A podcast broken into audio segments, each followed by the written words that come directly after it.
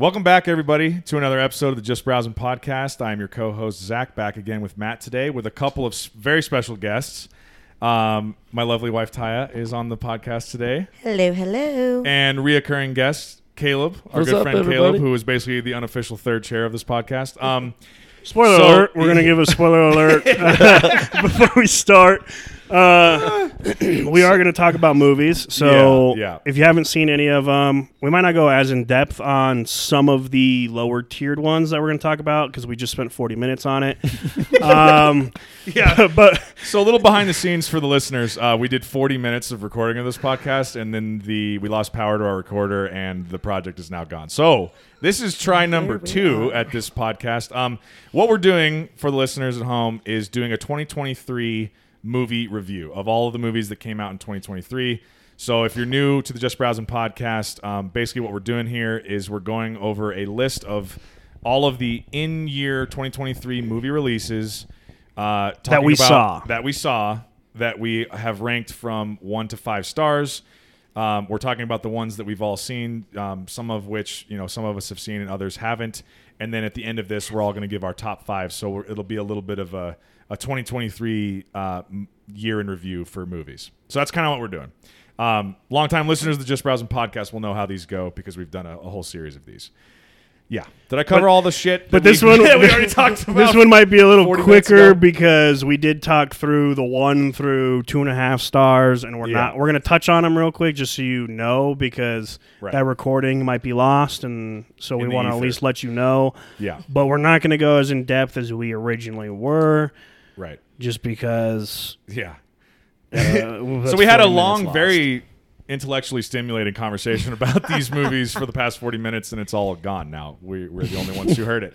So, um, technology in 2024 just can't keep up. yeah. So uh, what we're gonna do is run through. We'll go by uh, ranking. So we'll do the ones, one and a half, twos, two and a half, whatever. Because there there were some that each of you had that I didn't have on my list that you had of the, that those rankings. We'll Yes. just we'll just rattle off what we ranked them. We'll get back to where we were, and then we'll have we'll start having some more in depth conversations. So Cool. um, I think you, babe, actually had the lowest rated movie at I a did. 0.5 You star. did. What I was did. that one? It was Evil Dead Rise. Yep. Trash movie. And I had that one at like one and a half. And I had that at one. Yeah, so Perfect. can't I didn't recommend. see it. Um, coming in at a one star, I had the movie called No One Will Save You. It's terrible. Don't watch it. I have Barbie at a one star. It's terrible. Doesn't Okay. make any sense. Okay, and then I had Barbie at a one and a half. I, mean, I had Barbie at one. Okay. Matt? I didn't rate it, but it's not a movie I'll ever go back and watch. So Perfect. probably similar. To Yep. ours. Perfect. Um, yeah, we did Evil Dead Rise, Barbie. Um, d- do we have anything at a two? Because I go right to two and a half. What did you guys have at two? I have a one and a half and then twos. okay, what's your one and a half? My one and a half was Magic Mike, The Last Dance. Ah, yeah, that's right. Don't see it. It's terrible. It's an artsy fartsy movie. Nobody's there for artsy fartsy. Okay. And then, did you have a one and a half? Or you just Nope. went to two? Nope. I just went to twos. My twos are um, Happiness for Beginners. It's on Netflix. Meh, it's all right. Mm, Not that great. I have The Outlaws. It's dumb. And I have No Hard Feelings. And it's dumb. Which I had at a two and a half. So very similar. Neither of us were. She's very giving high. us more in depth now. She's like, it's fucking stupid. Just don't fucking see. Don't watch I mean, Everyone's I like, could tell "Oh, you okay," more, but Yeah, Tya just- went on an in-depth film dissertation on all of those films that none of you will hear, but we all got to hear. Um, so this is the SparkNotes version of all of our, Yep, of our they reviews right now. suck. You don't need to. Um, I so- don't watch. I don't watch. I don't watch. Yes. Yeah, so that was all the twos, correct? Correct. Yes. Um, so now we're into the like two and a half. no. Yeah. Well, had you guys. You, okay, yeah. Okay. So here we go. So yeah, for rattle off twos, the twos. 80 for Brady. Oh, that's Um, right, okay. It was that grandma movie about meeting Tom Brady. Yes. Uh, Equalizer three. Like I said, that was between two and three star, Which I had at a three. which you had a I three. I had it a two and a half. Trans- I had, but don't rate them. So. yep. Okay. Transformers: Rise of Beast was solid two. um, sixty-five solid two. I had with that Adam at and a Driver. half. Yep. Yep. Um, and then Knock at the Cabin, which was between two and three. Okay, and I had that at a three. Okay. Yep. and Those are Um, mine. Okay, so now into two and a half star range. I had the Flash at two and a half. I don't think anyone else had that one. Um, Rebel Moon Part One: A Child of Fire, two and a half. Look dumb. Uh, the movie called Plane, two and a half. I had that one at a three. solid movie. Babes had it at a three. Uh, the movie Meg Two colon The Trench, which we just had a very Great fun movie, conversation great on. movie. I had it at two and a half. I have that as a two and a half as well. Um, Ant Man and the Wasp: Quantumania, which actually Let down. Caleb had it a four. I did. I yeah, I thoroughly enjoyed that movie. So we'll have maybe we'll have a further conversation on that one down the line. Um, the movie called 65, starring Adam Driver, I had a two and a half. You Mi- had it a mine was a, like a solid two. two. Yeah. Okay, and I think we were the only ones who'd seen that. Yep. Um, okay, so I had I think one more two and a half, which is where we lost power. Okay. Did we cover all of them? Are we back? Yep. Did anyone else have anything that I missed? I had Haunted Mansion, Haunted oh, yeah, Mansion. Haunted Yes. Mansion. Yeah. which yeah Okay. would be in the one a to two. two and a half range. Okay. Right. So we don't need a film dissertation on it. Um, so at the very beginning, in a galaxy far, far away, there's a hundred man That's like actually I wrote an in-depth film essay on this. That yeah, I'd in a time I'd like between the power being out and uh, when we had originally talked about it, I have it, a four to six page paper I would like to read. uh, twelve point font, not double Times spaced. New Oh Roman. my god. Um, okay, so the last two and a half movie that I had, I don't, I, I'm guessing none of you guys had this on your list, but a movie called May December. Um, it was another Netflix drop. There was right at the end of the year, there was like three or four movies that I kind of had on my list that all dropped on Netflix, which was kind of convenient because I didn't have to go to the theaters to see them before the end of the year. Um, this one uh, is a um, Natalie Portman and Julianne Moore movie, and this is the one that I was describing to you as it's kind of loosely based on some true stories that have happened, but it's basically around an actress played by Natalie Portman goes to Julianne Moore's house and she's going to basically study her because she's going to play her in a movie. Yes. And yes. the the sensationalist background sort of news story of this character is that she as a 35 year old woman had a sexual relationship with like a 16 year old boy mm-hmm. and they had children together and she was thrown in prison for a while and now they are the the boy is now like 30 and they have children who are like going to high school and stuff. Very like interesting sort of kind of crazy storyline.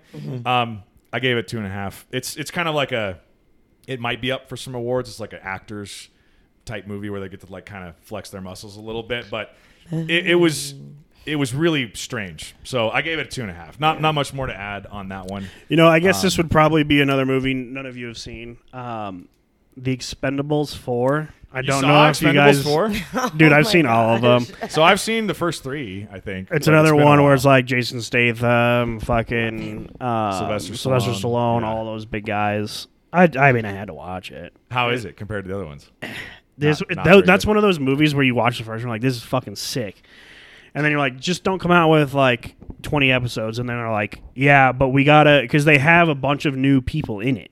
Okay Like they couldn't bring everybody over, so Okay. there's like, oh, I can't remember their fucking names, but there's new people that are replacing people that aren't in it, and Is it's it like Megan Fox? in I think movie? Megan Fox is in it, Yeah. but it's like, What? yeah, it's just one of those like I wouldn't, I wouldn't watch it again. Okay. Eh. Fair enough. But- I kind of like how Sylvester Stallone just took it upon himself to be like, I'm going to be the Nick Fury of the action movie star Avengers team. I will say and just though, like, I'm going to grab every famous action star from every movie for the last 40 years and put them all in a movie together. Well, I've been like, dude, he hasn't been making that great of movies, right? But then he's got Tulsa King, and that is a fucking phenomenal. you like show. Tulsa King? Dude, I haven't it's- seen it. It's just a fucking Oklahoma gangster movie. That's in the It Taylor, comes from a Taylor Sheridan mafia. universe Yeah, on Oh, Paramount. Lord. that's a lot of stuff. Taylor Cool. Sheridan. Um, All right, moving on to three stars, right? yeah, I think we're in I the a three star category. bunch Unless, two and a I was going to say, unless you stars. have Oh, some you two and a do? that you need to rattle I through. do. Um, I have the machine. Okay. Oh, okay. Let me Machine. I saw just tell you. I did not see that. Totally forgot to put that So on. I, I gave it a three. Kreischer. I gave it a Oh, three. Bert Kreischer's machine. I haven't. No, I haven't seen Bert it. Bert Kreischer is my absolute dude. Love him so much. Um, movie is kind of what you expect it to be, but at the very end, it just gets very cheesy, like even more than the very beginning of the movie. So I was just like, "Ah, dang it. If it would have stayed like consistent, then I would have been like, all right, you can have a three. But this one got a two and a half for me. Bert, I still love you. You're still my favorite person ever. Um, I gave Old Dads a two and a half. Um, So the with- other comedian Netflix movie. Y- yes. This is Bill Burr's movie. This is Bill Burr's movie. I liked it. You liked it? I gave it a three. I didn't think it was bad. I did Yeah. not see that one. You didn't see that one? It's it's okay. It's not bad. It's just not great. Like I don't know that I'll go back and rewatch it, but so like that's why I gave it a two and a half. Written, directed, and starring my guy Bill Burr. Fucking love him. Wow. Got to support my dude. Gotta support. It's like gotta my favorite support it. comedian. I'm down. It's still two and a half movie. Um, and then The Perfect Find was also a cheesy chick flick Netflix movie and just kind of weird. It got a two and a half. I'm pretty sure it's. If I'm rem- no, I don't know. Never mind. I'm not gonna start talking about a movie that I don't actually know that's the right one. So Did you guys see Gran Turismo? no. You Yeah, just watched I it. I just didn't watched you, it, like a yeah. couple days ago. Yeah, I watched it. a Did you like days it? ago. Yeah, I did. I, I enjoyed it. I thought I was telling Zach that you know the character development could have been a little bit better, but as far as the plot line goes, I didn't know it was based on a true story. Yeah. And then when I found out that it was based on a true story, that was really intriguing to me. So I was like, that actually was pretty cool. So I actually had that um, a three star. So that that's a three star for me. I liked it. It's just it's one of those games I grew up playing on like Yeah. the PS2. Yeah, and, well, I played it all too. that shit. Right. and- but yeah, I was the same way. Like the acting was kind of like, eh. Mhm. I I had you guys no- have a real life story to go off of, so it's Yeah. not like you have to like build a character. Like your character's already built for you. You just got to pick the right person. Right, And it just right. didn't seem. Yeah. I had no idea until you said it that it's based on a true Yeah. story. I was like, oh, it's just a video game adaptation. They're just going to make a racing movie. No, No, the, the but that's a owner, the creator I of the video game was the one that ran this contest. Wow. Yeah, That's it's like it gets like pretty deep actually. too in like a couple parts where the coach killed somebody, and that was like what caused him to stop stop, stop driving. racing because it was in a race, and then yeah, I mean it gets like Okay. you're like holy shit, like great game, and like you go into it if you don't know that's based on a real story, and then you like see shit and you're like oh fuck, and then you like realize it's like truly based on a real story, and you're like Huh. man, Mhm. Uh, it, like it touches you a little bit different because you like you realize like true lives were affected. Yeah. Right. That's on Netflix Interesting. now, right? Yep. I might check Yeah. it out. at Good, some yeah. point. It's like I said, it's a good movie. That's fair. Um, let's see here. So I think we are finally into the three star range. Mm-hmm. Um, 40 no 52 minutes later uh, you people Oh, is, is the first one I had. what do you at a mean by three. that oh, What that do you one mean, you people? That one is in the top five for me. Well, don't so- don't spoil it for the listeners at home, babe. Oh, so you, I'm sorry. I'm not. What did you to rank? it. What did you rank you? A people? four. You had it a four out Yes. of five. Okay. she's like it's one and a wonderful. half but it's in my top five and did, did you watch it? Has anyone else seen you people? Yeah, I watched it, but it's not on. I put it on the list when I printed this off, and it didn't save. So Oh, okay. probably should have saved it. So yeah. Would you have that one? At? um, UP. It's a good movie. I, I enjoyed it. I, I would say three to four. okay. Yeah. Yeah, I um I liked it. I thought it was funny. Um, it's like very weirdly eerily similar to like our life. So I think that's why you and I liked it a lot, babe. But Except our parents did not act like well, that's true. Yeah, I was gonna say the whole part of like her, her parents like basically hating him. That's not true. no. Um, that doesn't that doesn't mirror our our situation, No. thankfully. Uh-uh. Um, yeah, so that one I had at three. Um, the next one up is a movie called The Son. I don't know if anyone here has seen this one. Nope. Nope. This is uh, every once in a while. I don't watch a ton of these type of movies, but every once in a while, I'm kind of a sucker for like an emotionally, like really draining, like adult drama movie. he, listeners, he doesn't have anxiety, so that's why he can watch these flippin' movies. Um, this is starring Hugh Jackman, who is one of my all-time favorite actors. Uh, it- this is him in a movie about it deals it deals a lot with loss. I won't really go into much of the plot, but um, I think if you like those type of movies, if you're looking for a sad, like emotionally like damaging movie, everyone I don't know. If you're looking once in a to be you're in the mood for it, depressed, you know, yeah. like if you want to be depressed for a couple hours and then Hey, hours you afterwards gotta feel have free. you gotta have like a you know Do you? a sliding scale. You like stuff blowing up. You like funny shit. you Ninety like nine horror percent shit. of people. Zach's like, does. I'm huge Sad into stuff. Star Wars. Zach I does. love laser beams, spaceships, outer space, and then then I give love me being depressed for fucking emotional- two You hours. gotta put on your sad boy hat. I want to be once in a while emotionally watch- damaged All for a right. few and watch hours. the movies. you know what? Maybe that's why you are the way you are, and you don't have anxiety because you Maybe. allow yourself to have a little bit of I get in sad touch boy with my feels. emotions through movies oh like my The Son. God. Maybe that's what it is. yeah, once a year. He shuts Once the a year. Leave you off. He goes, "That was fucking depressing." No, He goes, All right, well, I'm gonna move on to my life that's not no, as depressing. no, what it is We're is, good. is the movie ends and I shed one single tear down my cheek, and then I go, okay, I'm moving on. Yep. And then I'm you good. stand up in your house after you'd finish it and clap like everyone in the Yeah, movie yeah. theater.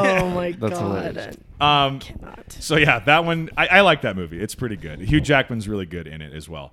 Um, another three star movie that I had here is The Pope's Exorcist, which I know for sure the three of us have seen. Yep. You probably haven't, Matt, because you hate horror movies. Yeah, why would I watch it? Um, I gave this a three out of five. What did you guys have it? I gave it a four and a half. Actually, I gave it a I- four. I really enjoyed that movie. Okay. like I don't really. and this watch, one's based on a true story too, right? Or well, uh, I think True- quote, unquote, true Yeah, events. a lot, like a lot of them are kind of you know inspired by true events or whatever. So I don't know how much of it is. And Yeah. we don't have to go into that discussion, but um, demons are real. the only yeah, like, I want to know right now, gun to your head, are demons real? Yes. Um, no, it, I think the only thing stopping me from rating this more than a three is I wanted it to be scarier.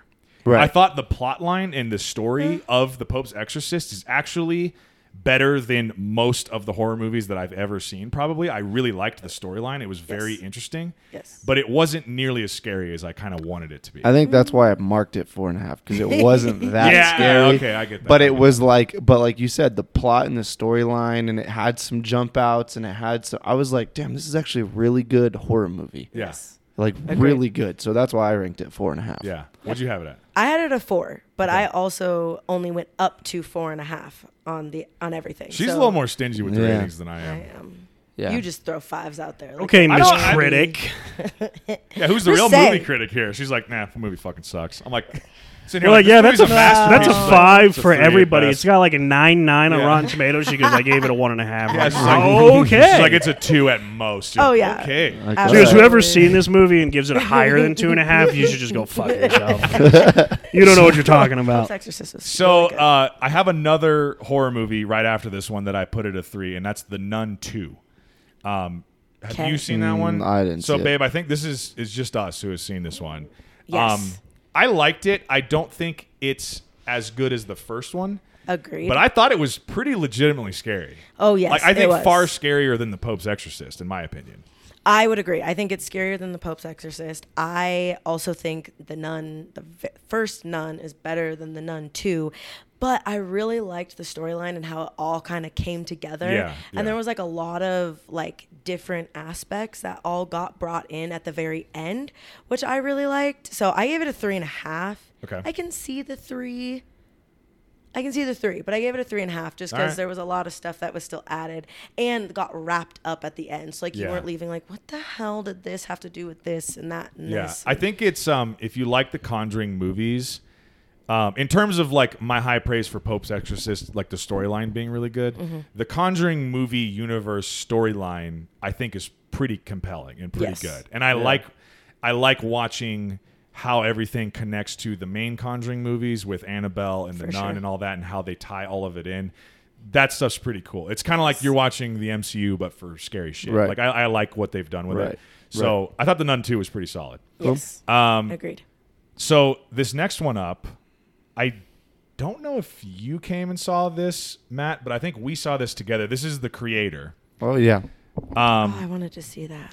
No, I didn't come it? see it with you guys because my brother and sister in law were in town when Right. it That's was right. released. That's right. I was hanging out Yeah. with them. so we did. But I we were I was reason really why- wanting to see it because we did Yeah. our AI discussion That's and then it what was I- being okay. released Right. like two weeks later. I I Right. thought we had seen it together because we did the whole AI movie podcast shortly after I had seen this, and I couldn't remember if you had seen it. So anyway, I had it at a three. What did you rank it I had, as? a, I had it at three. too. Three. Yeah. I think so. And I, I tried to give a sort of non spoiler discussion with Matt when we did our AI movie episode, but I was but he spoiled the whole fucking thing, so it's fucking did ruined. not. I did not. I was really excited for this one. It's the guy who did the Godzilla movie that you and I just rewatched the other day, babe, from 2014. Mm-hmm. Yes. And he did Rogue One, a Star Wars story. Like this guy's very good at like big spectacle action filmmaking. And it's an original story about AI. Like that checks all the boxes for a movie that I want to see. And I had high, high expectations, and it just didn't get there. Yeah. So it's it's solid, but I wanted it to be like, oh fuck, that's one of my favorite AI movies. You mm-hmm. know, like it, it just didn't quite get there. I don't That's know. fair. I think for me, we talked about this. I remember in the parking lot after the movie. The visuals were fucking spectacular. Visuals are fantastic. the visuals were Yeah. phenomenal as far as I like can't say phenomenal. Ty doesn't like that word on this oh podcast. sorry sorry I was trying to make eyes with you. and be like, "It's phenomenal."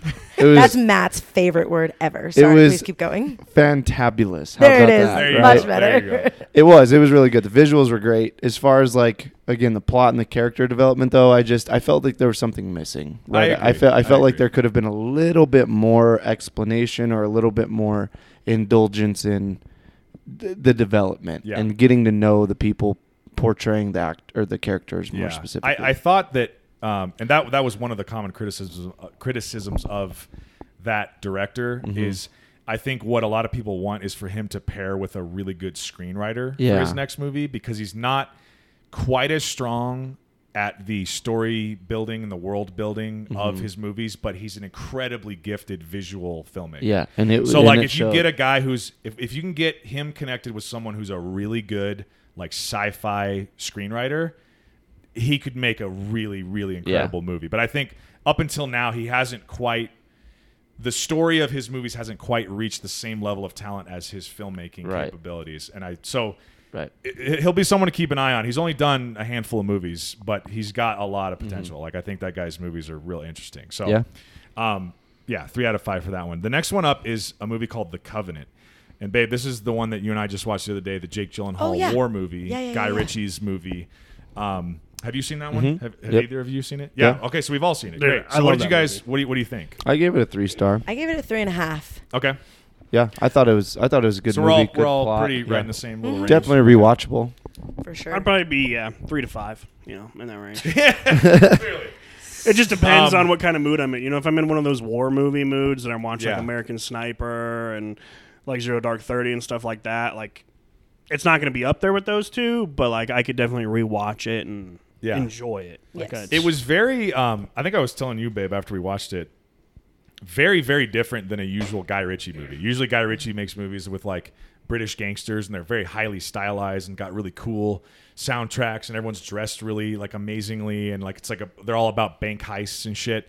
So for him to do like a really kind of sober, serious war movie was like a weird direction for him to go. So that was interesting to see him do something like that. But Jake Gyllenhaal is great as always, Love him. and sh- shout out to that fucking translator. yes. That guy's a beast. Yeah. He's a fucking and I can't remember is that if that's based on a true story or not. I Because don't think that story is based on a true story, but at the very end, the little title cards that come up, it mm-hmm. talks about the tra- how many translators have worked with the U.S. military in the Middle East during the the Iraq War period and stuff. So he's, I think he's what he's doing is he's taking.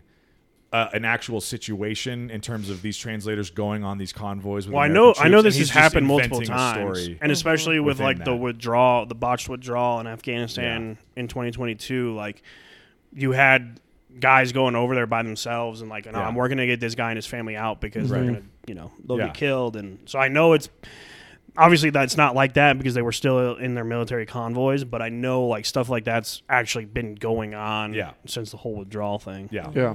So if you're interested in like you know Iraq War movie type stuff or, or just that entire conflict, if you like those type of movies, I think you'll enjoy The Covenant. I agree. It was a good movie. Um, next up on my list is Indiana Jones and the Dial of Destiny, which I know the three of us saw together. Yeah. Babe, you're all out on Indiana Jones. That's right? all right. I haven't seen any Indiana Jones. So I don't have any. I had it at three. What, what were your guys' thoughts? Because I think Sam was telling me we did see this one with Sam and Chris, um, and Sam was telling me like a couple weeks later after letting it sit with him for a little bit, he's like, eh, I don't know if I liked that as much as I originally did. He was like not quite as high on it. So Yeah. I, I thought three was a fair a fair It- range for me. It's it's not great, but it's not bad either. it fit for a Disney movie in 2023. Yeah. Um, Indiana Jones, the originals were all very good. Um Steven Spielberg did great with them, I'm a huge fan of the original three. but now you, you have to be. How do I word this? It, it's they dive they, they dove too deep into politics in this movie, and you could tell that they're they were like trying to hit certain marks with like diversity and the way like the politics played into the movie instead of just making a fucking movie that was aged back to what it was the 60s 70s 60s or 70s Yeah, I think so. Mm-hmm. so it's like Indiana Jones in the movie is an old man, right and then he goes Right. back in time to The, The Roman- the Roman Empire. when they So I was were gonna say spoilers, but Eh, we we said that at the very beginning. well, so I was gonna say that part of it. I thought the last like ten minutes, I was like, this is a great movie. If like Right. more of the movie was that, I would have been like, this is fucking awesome. But Right, it's the- only right there at the. You very got end into of it in the last ten minutes, but like my biggest thing with it was it just anytime there's a movie and it just turns into being like pushing political agendas. I want to watch a movie for an hour and a half to three hours and not worry about politics. I just want to escape from the world that we're in and watch something to be entertained. And there was just way too much like political bullshit in it that I was just like, it's just, it's an Indiana Jones movie. It was kind of entertaining, but it was just one of those like, I don't care to see politics in any fucking movie. I don't care which side you're on. Just make the movie a fucking movie and let us enjoy the entertainment. It's not fucking entertaining to hear political opinions and views pushed into movies. Do you like it more question. than um, Kingdom of the Crystal Skull? No. I like Okay. Crystal, I- Crystal I. Skull better. I agree. I think like the first three are obviously the best. C- Crystal Skull's the worst, I think, and then this one's probably it's better than Crystal Skull, but not as. I good as liked the Crystal original three. Skull. Oh, you did? Yeah, I liked it better than this one. Oh, you liked Crystal Skull Yeah. more than this Mm, one. yeah. Oh, interesting. Okay. I have a question. Yes, In okay, so who's the main character? Who's Indiana Jones? Harrison Ford. Is he doing like a bunch of like action in this movie? He movie? kind of is. Yeah. Well, Isn't he in the- like ninety? in the filming He's of very old, this, yes. he broke Yeah. like his arm or something, so it delayed shooting for, For a like long time. four months or Yeah. something. Okay. Does it look genuine or does it look like an old man trying They to do a decent job with it. I, I think because because it's a Disney produced movie, they have a lot of money for the CGI and all that. So Uh-huh. Okay. there's a lot of like obviously he's got stunt doubles and they got Yes, CGI, yes. so they're able to kind of gloss over, make shine up a little bit his oldness. You know, because Okay. he is an old He man. is, I mean, yes. he's just that's a fact. I think- he's just an old. I think frail with guy. them also buying the rights to Indiana Jones, they could probably just take his old running style and just put an older face on it. So well, like, that's actually speaking Yeah. of that. They did that for this new movie because the movie opens with In the some, with beginning, some yeah. shots of a young Indiana Jones Uh-huh. in Nazi Right. Germany doing up to something. He's trying to steal a painting or something.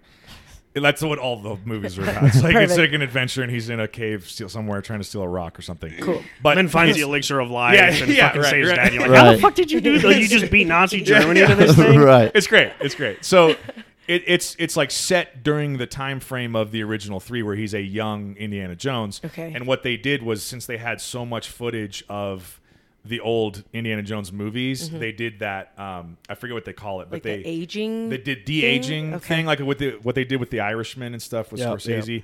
Um, so they de aged Harrison Ford back to Harrison Ford when he was like forty oh, and it looks pretty good. Okay. I still think there's every time I see that, it's just a little funny looking, Mm-hmm. you know, where you're like, well, I clearly know that this is like an 85 year old Harrison Ford's body and then a 40 year old Harrison Ford's face, so it looks weird. Okay. You know, I don't know. So there, there's a little bit of that at the beginning, but then the rest of it, yeah, is just old Harrison Ford just doing. Okay. I'm not Indiana knocking Jones him. shit. I'm not So- knocking him. I just didn't know how it like looked and if that Yeah. kind of played into the ranking of it or if it was more like the storyline made it a 3 and then just the 80 year old man running around trying to crack I think whips the storyline was uh, was was decent. I I think the I remember it was like one of us, Sam or someone, turned to me at that very end part where they kind of go back in time. Spoiler. Where they actually use the dial of destiny. Yeah, they used it because the dial of destiny, the titular dial of destiny, is a like Oh. time travel device. Okay. That the Na- this Nazi guy's trying to use it to go back in time and save Hitler, and then have the Nazis win World War II. Essentially. Okay. Okay. Um, so they end up going back in time, but they go way further back than what he thought, and they go back to like the Battle of Constantinople, in, Right, like, because the sixteen hundred. No, not even that. Like the thirteen hundreds or something. I don't know when that oh, happened. oh, it'd be but, like, way. it's probably like A.D. or no B.C. when they went yeah, back. But it's a long time. but ago, that's like when the dial was of years ago. created. Was all the way back Right, then right. by a guy, and Yeah. yeah, it's So they go back there, and I think Sam kind of turned to me at some point and was like, "Holy shit, this is dope!" And I was like, "That's but that's like the last ten minutes. That's like kind of like the last little." and then like climax that I abruptly thought. ends, and then they're back Yeah. in fucking New York, and you're like, So I was kind of like, I don't. I think if there was more of that, and they would have just been like, "We're fucking going for it in this mm-hmm. movie," and like halfway through, Indiana Jones is going to end up in 2000 BC, and that's the movie. I think I would have been more excited about that, but mm-hmm. That's that's fair. not what it was. they So- they built Okay. up what an hour and a Sorry. half for then a, a solid ten minutes. yeah, Yeah. they're really good 10 minutes, but I don't know. The movie uh, itself is just kind of okay. That's fair. Okay. Um, on to the next. The next one I had up uh, as a three star is Creed three. Absolutely. Yeah, three Did stars. anyone have it Hard ranked three. higher or lower? No, mine was Three? three. Hard three. Okay, so we're like pretty much in agreement there. So Yeah. I, I thought it was solid. Um, my favorite might be the second one in this series. 100%. Yeah, second With- one's with probably my Drago's best. son? Yeah, Mm-hmm. yeah. The movie rips. I'm sorry. I just Oh God. it's just a new age Rocky. Like Have you seen Creed three? Oh yeah. Okay. Have you seen all the other ones too? Mm-hmm. Oh, they're so good. The one against Cal Drago, like okay, they tie stories together. Not Cal Drago. No. I mean, what movie was that where Creed? Drago Khal is his name. I don't know why I said Khal Drago. I mean, he is the fucking king of the Russian boxing federation. What do they get? Though, do they so- get Daenerys? Like, Like, did I miss that queen? movie? or he could be. Is Drogon in that? I don't know why my fucking brain just went straight to it. the second one is great. It ties a bunch of stories together. Yeah. But I'm also like a firm believer. Like I think the Rockies kept pushing it too far.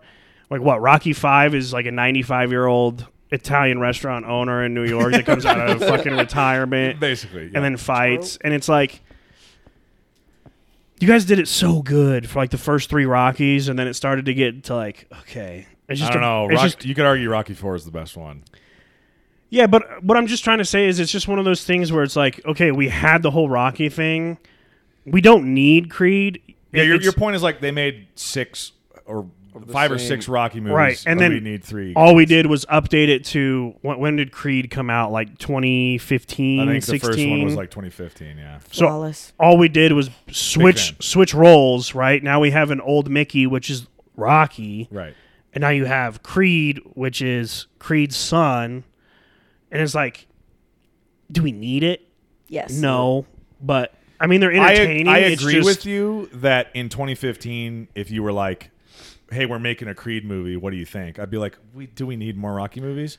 But I think the Creed movies have been done really well. They've I been think done- they're- I think right. they're good movies. They've They're been very done really good. well, but at the same time, like if you take that thirty thousand level flyover, it's the same story as Rocky is. Yeah, pretty much. For and it's like my biggest argument with like the whole Star Wars, the the recent trilogy, is it's just a copy paste of episodes four, Yeah. five, and six. Yeah, there's different stories in this, but at the same time, Creed Two is a revenge fight against the guy who killed your father's son Right. right? And it's like the Russians against the Americans. Like, you know, if you lose this, we're gonna disown you. You know, you know, you're the underdog. You need to like. It's just kind of like, yeah, it's they're good movies. I'm not trying to knock the movies at all, but like the stories are the exact same. So that's I think I'd rather actually- watch Southpaw than rewatch Creed. You are high as a kite I don't know, for that Southpaw's statement. fucking- Talk about a depressing fucking Southpaw story. just never got any better. It was just sad and then sad and then it just kept being sad.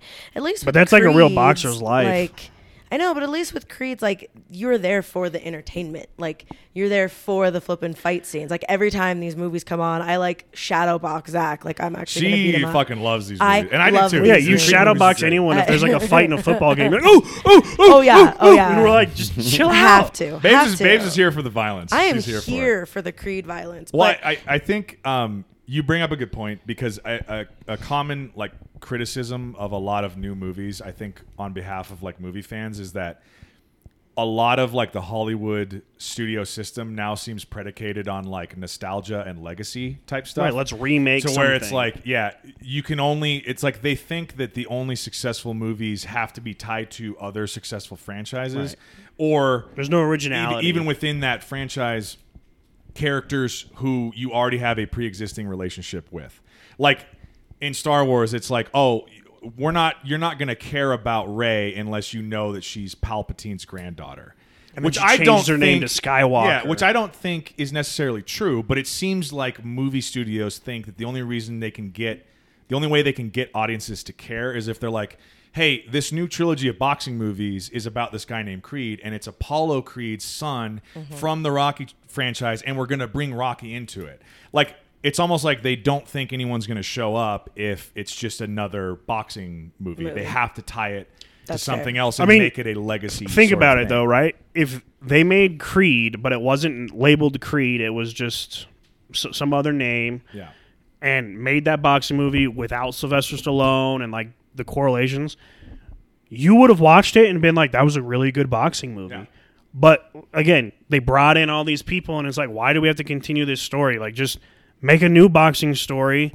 You don't have to reference Rocky in it, and you can just make this guy his own story. But when you bring Rocky into it, it brings in Rocky's story, and then you're like, I thought we already closed this fucking chapter. Speaking of that type of shit, by the way, one thing that I forgot about with Creed 3, and you and I have talked about this a lot. Uh huh. A big hang up of mine with Creed 3, and the only reason I'm not willing to give it more than three stars, is the omission of the character of Rocky from the story of this movie is something that I don't understand. Where exactly? Where is he? I don't buy that with the with the first two movies and how big of a part of Creed's life Rocky is. For him to just not show up in Creed 3 is bullshit. and them not even like mention. they don't him. even they reference don't him. reference and him. like when Creed's mom dies, He's not there. Rocky's not even at the funeral. And I'm like, look, I, I get that the off the field stuff is that Sylvester Stallone, there's a rights disagreement with whoever's producing the movie, and he wanted it to go in a different direction, and they didn't want, they couldn't come to an agreement, so he's not going to be a part of it. But like to not even fucking reference him, I'm like, Right. that's just it was a huge glaring omission to me, and you can feel his absence in the movie. Mm-hmm. But so so with that being said, then if they never tried to bring in Creed, right? Say it was you know Khal Drago, and then they don't bring in Khal Drago. You're, You're like, saying what the if fuck? like from the get go, if it's never tied to right? If it's never Yeah. tied to Rocky, you watch Rocky three and you have no problem, Yeah, right. right? Because If then it's is- just a boxing movie, and Creed you're like, this was three, but it's it, Creed is an unrelated character to Rocky, right. But it, That wouldn't bug me as much. But as soon as Creed comes out, and what is it? Maybe the first five minutes they tie him directly to Apollo Creed. Obviously, Right. it's his son, and then they tie it to him to Rocky because he goes into the restaurant, and so from that Now point you're on, expecting you're expecting Yeah. Rocky to be involved in everything unless you kill Rocky off. right. right. And if they didn't like, they didn't even kill him off. But then again, Yeah, they, just like don't. but if they don't reference have the him. He's rights just to not him, then they there. can't mention Rocky. Mm-hmm. So, but it, it Yeah. becomes one of those things. Maybe you needed to wait to get the rights Yeah. and like come to an agreement because, yeah, now you go from it's a two character movie to now it's just Creed on his own. Yeah. You're like, and it's just that's where it's just like if you made it by himself, you would have been fine. Right. I think that's fair. That's a fair point. Yeah. On to the next. All right. All right. Um, I think the last three star movie, at least on my list, is is the movie called Air. Now, this was the. Um, has anyone else seen this one? Yeah. You Nope. guys have seen it? So this is the Ben Affleck, Matt Damon movie um, about Nike and Nike's Michael um, Jordan. efforts to recruit Michael Jordan to, you know, be a, brand. A, a brand ambassador for Nike and try and recruit him away from these other um, shoe companies. I, I think three out of fives. I, I thought it was it was fine. It was entertaining. Ben Affleck's good as Phil Knight. Uh, the founder of Nike, he's just like having fun. He's just wearing a Nike jumpsuit the whole movie and like Right. talking shit. And then Matt Damon is like, it's way more about Matt Damon's character trying to recruit Michael Jordan than it is anything. But I enjoyed it. I thought Right, it was it's good. about the true recruitment and not like them working together. It's the true recruitment to get Jordan because I think at the time it was Adidas or Reebok was like yeah, the was face Reebok. of sports. like everyone, Yeah. like Magic Johnson, Right. Larry Bird, Right. all those guys and so were with that. Yeah, Nike was trying to make a splash, and Jordan wasn't on like the list. Yeah. and that was Matt Damon's whole thing is like we're pushing to get like trust me, and mm-hmm. then they took the fucking leap of faith. and it was a huge risk at Right. that time to be. He was like, "I'm putting all my eggs in this basket. This, trust me, this is the guy." Right. And everyone was kind of like, "Are you sure?" And it p- turns know- out to be one of the greatest, you know, sponsorship deals ever. Speaking of this, history. I saw it was just you know it had the Air logo on a meme, and it goes, you know, you can't claim yourself you're the goat if people aren't waiting in line for LeBron ones. He goes. You put out Jordan ones, and there's a mile long line waiting for people to get your shoe, and I'm like, I saw "Eh, something it's similar the other day. It was like no one's ever been robbed for their LeBrons. Right. I was like, well, Yeah. they probably have, but I see your Right. point. Right. right. No one's been financially robbed for their LeBrons. You know, like I get it. That's funny. Yeah, I um, I actually had that as a five star. I Oh, I, shit. I, Okay. I was that's one of the best movies in 2023 in my opinion. Wow. All right. I really, but I also, but I also really, really enjoy like those sports documentary type Yeah, movies like yeah. that. Like anything, kind of like the historical fiction sports over, if you Uh-huh, will, yeah. right? I just those movies. I'm always like, give me Yeah. that all day long. I'm I'm the same way. Like Miracle, one, it's Yeah. hockey. Two, it's yeah, like like miracle, fuck you, Russia. Right. Like it just like Trust me, I, I love me together. another Yeah. sports movie. Just all the like that that kind of movie to me. I'm just like, well, because I was telling you when I when we when that came out, I was like, oh, I'm fucking pumped to go Yeah, see that yeah. movie. And I and we saw it, and I was like, yep, that's easy one of it's the best movies I've seen. so it met your expectations. It met my sure. expectations. for for Yeah. me. It's just one like I might be able to rewatch it one time, but it's not like the entertainment value isn't there for me to be like, you know, Yeah. oh, I'm kind of excited to rewatch this. It's like yeah, I I That's- love the movie, Yeah. but like it's just not super rewatchable. That's Right. kind of how I am with it. Like I watched it, I was like, "That's a good movie," and then I just kind of moved on. I was like, "I don't Yeah. really, I don't have a big strong desire to go back and revisit it." So Yeah, I, I'd rewatch it. that's why it was. That's why it was three out of Right. five. But it's interesting to hear that. Yeah, Yeah. you like that. That was a five star. Um, Um, does anyone else have any three stars that I did not cover? Yeah, before I, go into three I do. Okay. You do? You go first. I have a lot of three Oh, stars. okay. Oh yeah, your like whole list is three Uh, stars. I Yeah. have uh, John Wick on here as a three star. Oh, I shut the sure fuck do up. too. Um. Okay, I'll go ahead and start. Uh, Little Mermaid. Um, we actually watched that with I know all that's of your the list. kids at the gym. Um, I enjoyed it. I mean, like, I- like I said, I it's it's a remake, and kind of going back to what Matt was saying earlier. There definitely is Disney has a motive in the over the last couple of years, and you can definitely tell that through some of the movies that they make, and this was one of them.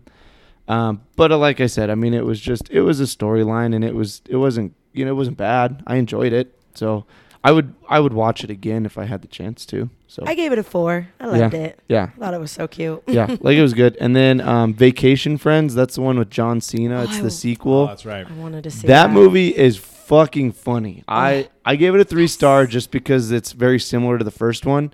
But dude, it is some it is funny as hell. Just about how you have this serious couple and then you have this John Cena character who's just doing cocaine and living his best life and just loving it. Love it is that I- him. it was a good movie. So what's the setup? It's like on vacation. There's this serious couple who doesn't really party much, and then John Yeah. Cena and his wife are like these party animals. or Yep, something, and they just like meet somehow doing some like they go on some excursion and they meet and like they basically they become friends and this the I can't remember who the main character is, but the serious husband is like, fuck, we don't have like we can't hang out with those people. like Yeah, we yeah, yeah. we have to try to avoid those people at all costs. But yet at the end of the day You they always run into still they still become a parent You and just then can't shake them. and they just eventually it develops a good relationship with everybody and Yeah. it's it's fun. Yeah, Oh, it's I wanna it's a see good I'm, it. I'm not gonna lie.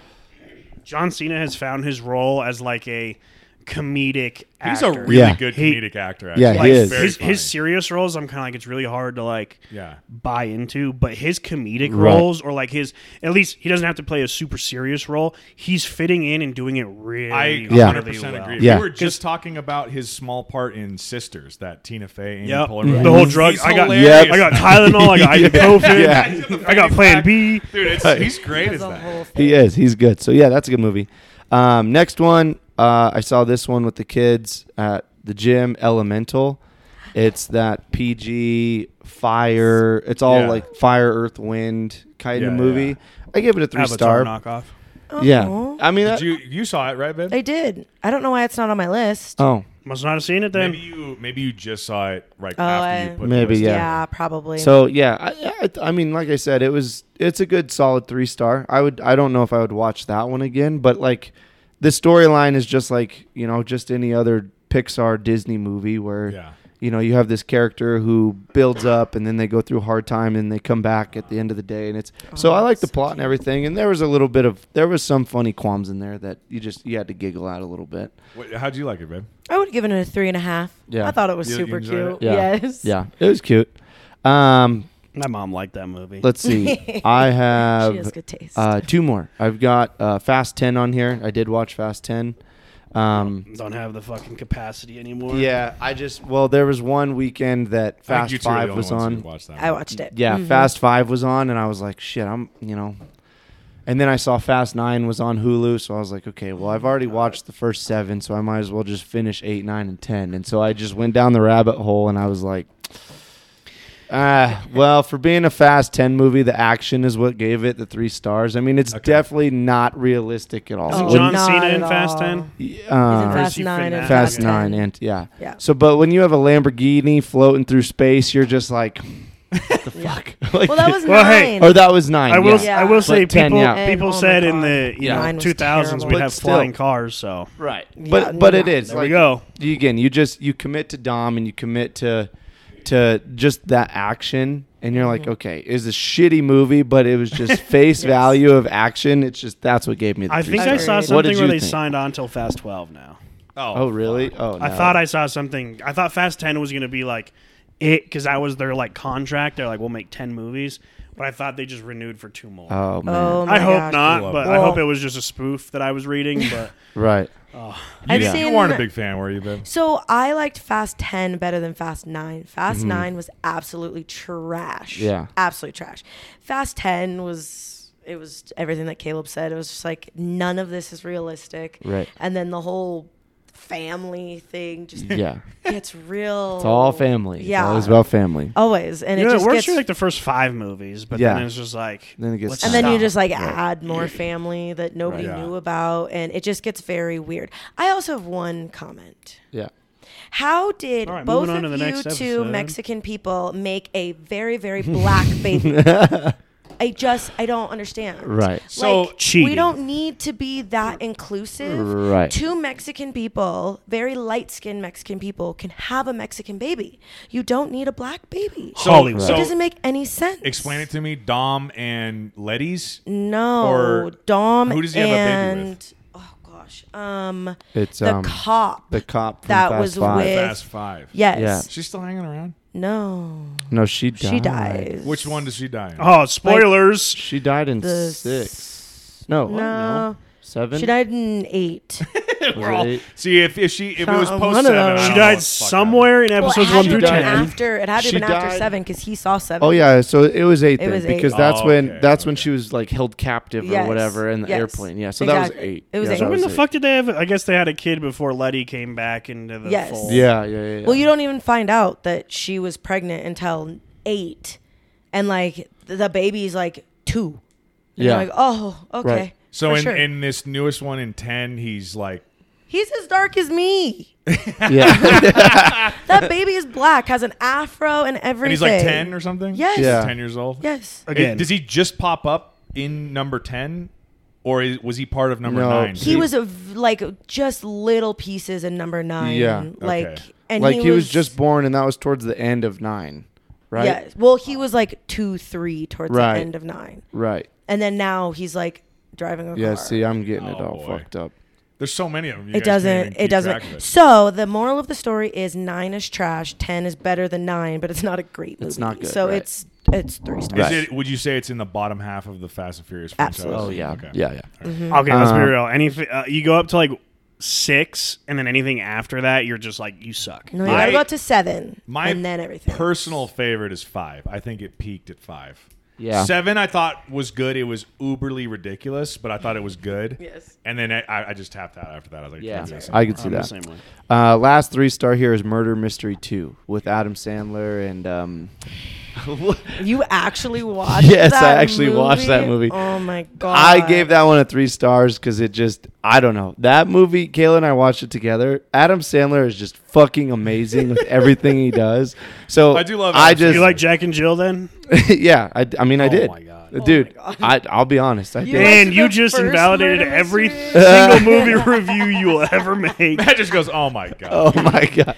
No, I did. All I right, mean- Caleb, not allowed. back. no Sounds good. movie episodes. I did. I I thought Murder Mystery Two was actually pretty funny. I mean, it's it's Jennifer Aniston and and uh, and Adam Sandler. Yeah. Just as a married couple, they go to Italy and they have to deal with some murder, and it's a whole thing, and it's just it's fucking hilarious. Terrible. The first one was terrible. I would have given the first one like a one, so I never was gonna watch the Oh. second one. She like actively like I would scroll past it on Netflix and I'm like, Are you gonna watch this? Didn't you watch No. this? She's Fuck like, no. Fuck that movie. I'm not I'm like, okay. no.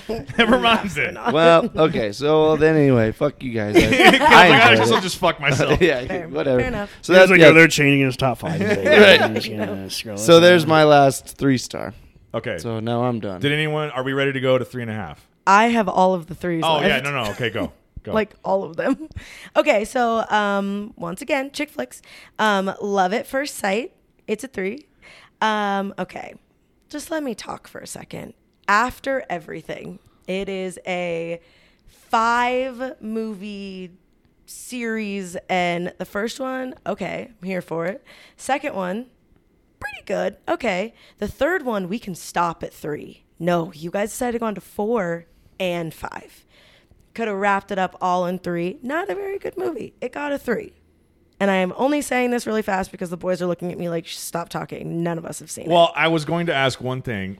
I've I've always been a little bit confused because isn't this one sort of like it's kind of trying to be Fifty Shades of Grey a little bit, but not really? Kind or am I not on? it. No, kind of. I mean, I'm more looking at you like they What released movie? five movies in one year. after everything. Oh, I didn't hear you say after everything. I was like, what movie are we even talking about?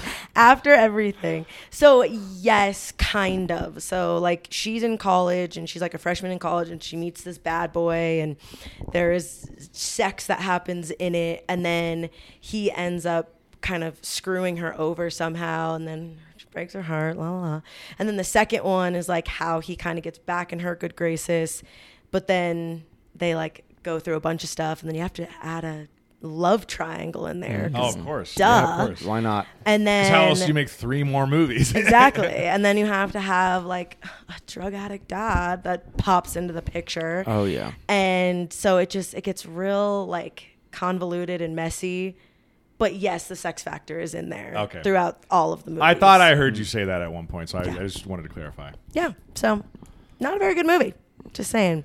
Um, I saw The Mother with J Lo, and it's a it's a three. I won't watch it again. It's I kind of wanted to watch this one, but I, I caught like the, a little bit of the end of it when you and your mom were watching it. But do you guys know which one she's talking about? No. It's a, No. I think I it's saw a the previews, but yeah, nothing that I Um, would probably watch. Jennifer Lopez starring Netflix movie, and she's like a ex special forces type chick, and she's trying to take care of her daughter or something. These guys. are Oh, trying I kill did her. see the preview for that, but I Yes. didn't see it. It's okay. It's I mean, if you want to watch an action movie that you're going to be like all of this is wrong and none of this would actually happen, then watch it. Yeah. But it's just it's a 3. It's fine. I won't watch it again. You got to give it up to Jennifer Lopez though, still doing those kind of roles at like how old is she now? 55, 55 years old. I mean, like that's pretty impressive. Yes. Um, another chick flick, Love Again. It was just a 3. It was fine. I'll keep going, guys. Don't worry.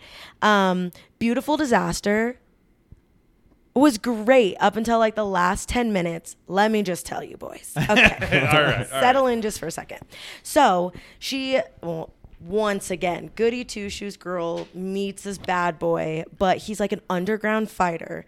Mind you, we're talking about Cole Sprouse, Rule number one. one of the it's the Suite Life Cole- of Zack and Cody exactly. boys. Oh, so I like, did not know who that was. So like pretty boy, and he's apparently underground fighting. okay. So at the end of the movie, you find out, spoilers, that like her dad is addicted to gambling. He needs all this money. He convinces her to go to Vegas, all of this stuff. Well, the Sprouse, the boyfriend, goes to Vegas and ends up freaking like fighting in this like underground game in or fight in Vegas.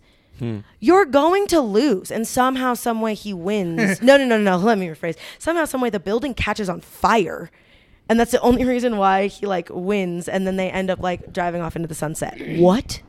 Dang. What? That's not a like a disqualification if the building's on fire. No. Right. Hey, I we're don't we're know, gonna take like- a quick break, Chloe. nope, nope. Nope. You guys are just gonna fight When while that there's beam falls, Yeah. whoever it lands on, you're gonna fucking. I'm just lose, trying to think of like a McGregor fight if the fucking arena was Arena on fire. They're catches like, on they're like, fire. finish it up. Yep. Just keep We're gonna fighting have to the fire death. department come in and try and turn, put all these fires out. But Yeah. keep going. no one moves their Literally. seat. Someone's just like searing. They're like, Yeah, just charred wood falling from the fucking Yes. ceiling. I was like, this is so stupid. But I'm like, what? What are we doing? What are we doing? So Sometimes those so stupid movies, you're just like, I gotta see how this ends. Yeah. Yes. Oh, Right. yes, for sure. So I was Right. in it for like a good part of the movie, and then the end, it was just like we're fighting, like almost doing a professional fight in Vegas, and you do underground fights, and you are that small, and for what? Yeah. And the building catches on fire. I don't understand. So it was it was a three just because at the beginning. It probably could get a two and a half now that I'm really thinking. Hey, about like now that I'm I'm thinking, talking about it. Mm. Oh, I'll skip that one for now because it's going to be a hot take. Um, Your Place or Mine with Ashton Kutcher and Reese Witherspoon, super cute. You and your girlfriend should watch it. It's very cute. Okay. Just because you have a girlfriend. So You and your place. Matt, you I it. and Luna should watch it. Good luck. Luna's his dog, guys. Um, I gave Guardians of the Galaxy a Ooh. three. Oh. Okay, so I had Guardians of the Galaxy Volume Three at a four star. I Eh, had it at was a three. Four and a half. I Okay, had so it have- as sad. Have we all seen it? Yes. Yeah, Yeah. Um, Yes. I was a big fan of that movie. I was. I think out of the Marvel releases for 2023, that was the best one, I agree. in my opinion. I'm just a huge. It's it's heavily noted. Mm. I'm a huge Guardians fan. That's probably my favorite like I love Guardians. branch of the Marvels. It's just like sad. Yeah. It No, is I a agree. pretty sad storyline. And- I, I think it's as far as Marvel movies go, it's as emotionally investing and captivating as any of their movies. Which It's- kinda it's sucks- got way more depth to it than right any which, other Marvel. which kind of movies. sucks True. though because guardians is like which brought a lot of the comedy to the Yeah. avengers and Yeah. stuff like that and then they have like this one you're like Well, and like going back to kind of we've had this conversation like on the Marvel podcast too, or like you know when we talked about all that. Just it it, it started to wrap up. I feel like this movie started wrapping up all of the old Marvel stuff. Yeah. You know what I mean? Like Yeah. this this movie kind of finalized the Avengers and kind of all of the original cast member character development and all of that. Now we're moving into this new age of Marvel and these new TV shows and all of this. And so for me, when I, you know, I ranked this four and a half star because again, I thought it was an amazing movie. But to Matt's point, I did think it was very sad. But at the same time, I was thinking like, this rap, this was the one movie out of all of them after Endgame and after, you know, Iron Man and all of that, that just like it did it for me to like say, okay, we have finally closed the book Yeah. on all of the original members of the Avengers and this, that, and the other.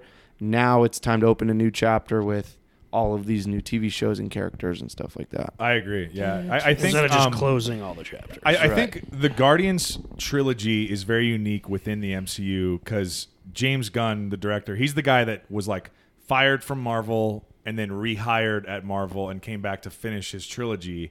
And he's the writer, like the sole writer director of all three of the Guardians movies. And now he's the head guy at DC. Yes. So the, all of the DC movies after I think this Aquaman 2 movie that just came out will be like James Gunn's vision for the new DC universe moving forward. So I'll be very curious to see like what he does with that. Um, he in fact did that the Suicide Squad movie that you fucking hated so much, babe. He went That over would there and did a, that one. that would get a point two. that movie's not God, good. that movie's Um, but I, I think what he was able to accomplish with, he kind of had carte blanche to come back and do number three and be like, you're going to finish your Guardians trilogy, and yes, it exists within the MCU, but it's kind of you're wrapping up all of your storylines that you set forward with Rocket, especially. This is Yeah. like this is like the culmination of all the character development of the Guardians from one to two to three, and then with all, obviously with all of the events of the other mm-hmm. movies that they were tied in and stuff. And I thought he did a fucking fantastic job. I liked the movie a lot. I Yeah. thought it was good. well a lot a lot of the actors in it were like we're not going to do three if James Gunn isn't the Exactly. director. Yeah, that's Right. part of what 'Cause- got him brought back. Yeah. I'm pretty sure it was literally just like a tweet or something like that that he had Yeah, had some old back tweet, in yeah. and that Disney was like, yeah, see, we don't lean that way, and he's like, all right, well, I guess I'm not doing it, and then the, everyone else is like, I guess we're not doing it then either. yeah. And could you imagine if Disney was like, all right, fuck you guys, we're just gonna push through? Whew. Talk be- about ruining a fucking Right. spectacular fucking trilogy. So thank Right. God they brought him back because I think he's he's real good. Right. I do have a hot take on that on Guardians three. Okay. I thought Guardians 3 could have been a rocket movie by itself. I 100% didn't think that that movie belonged as Guardians Volume 3.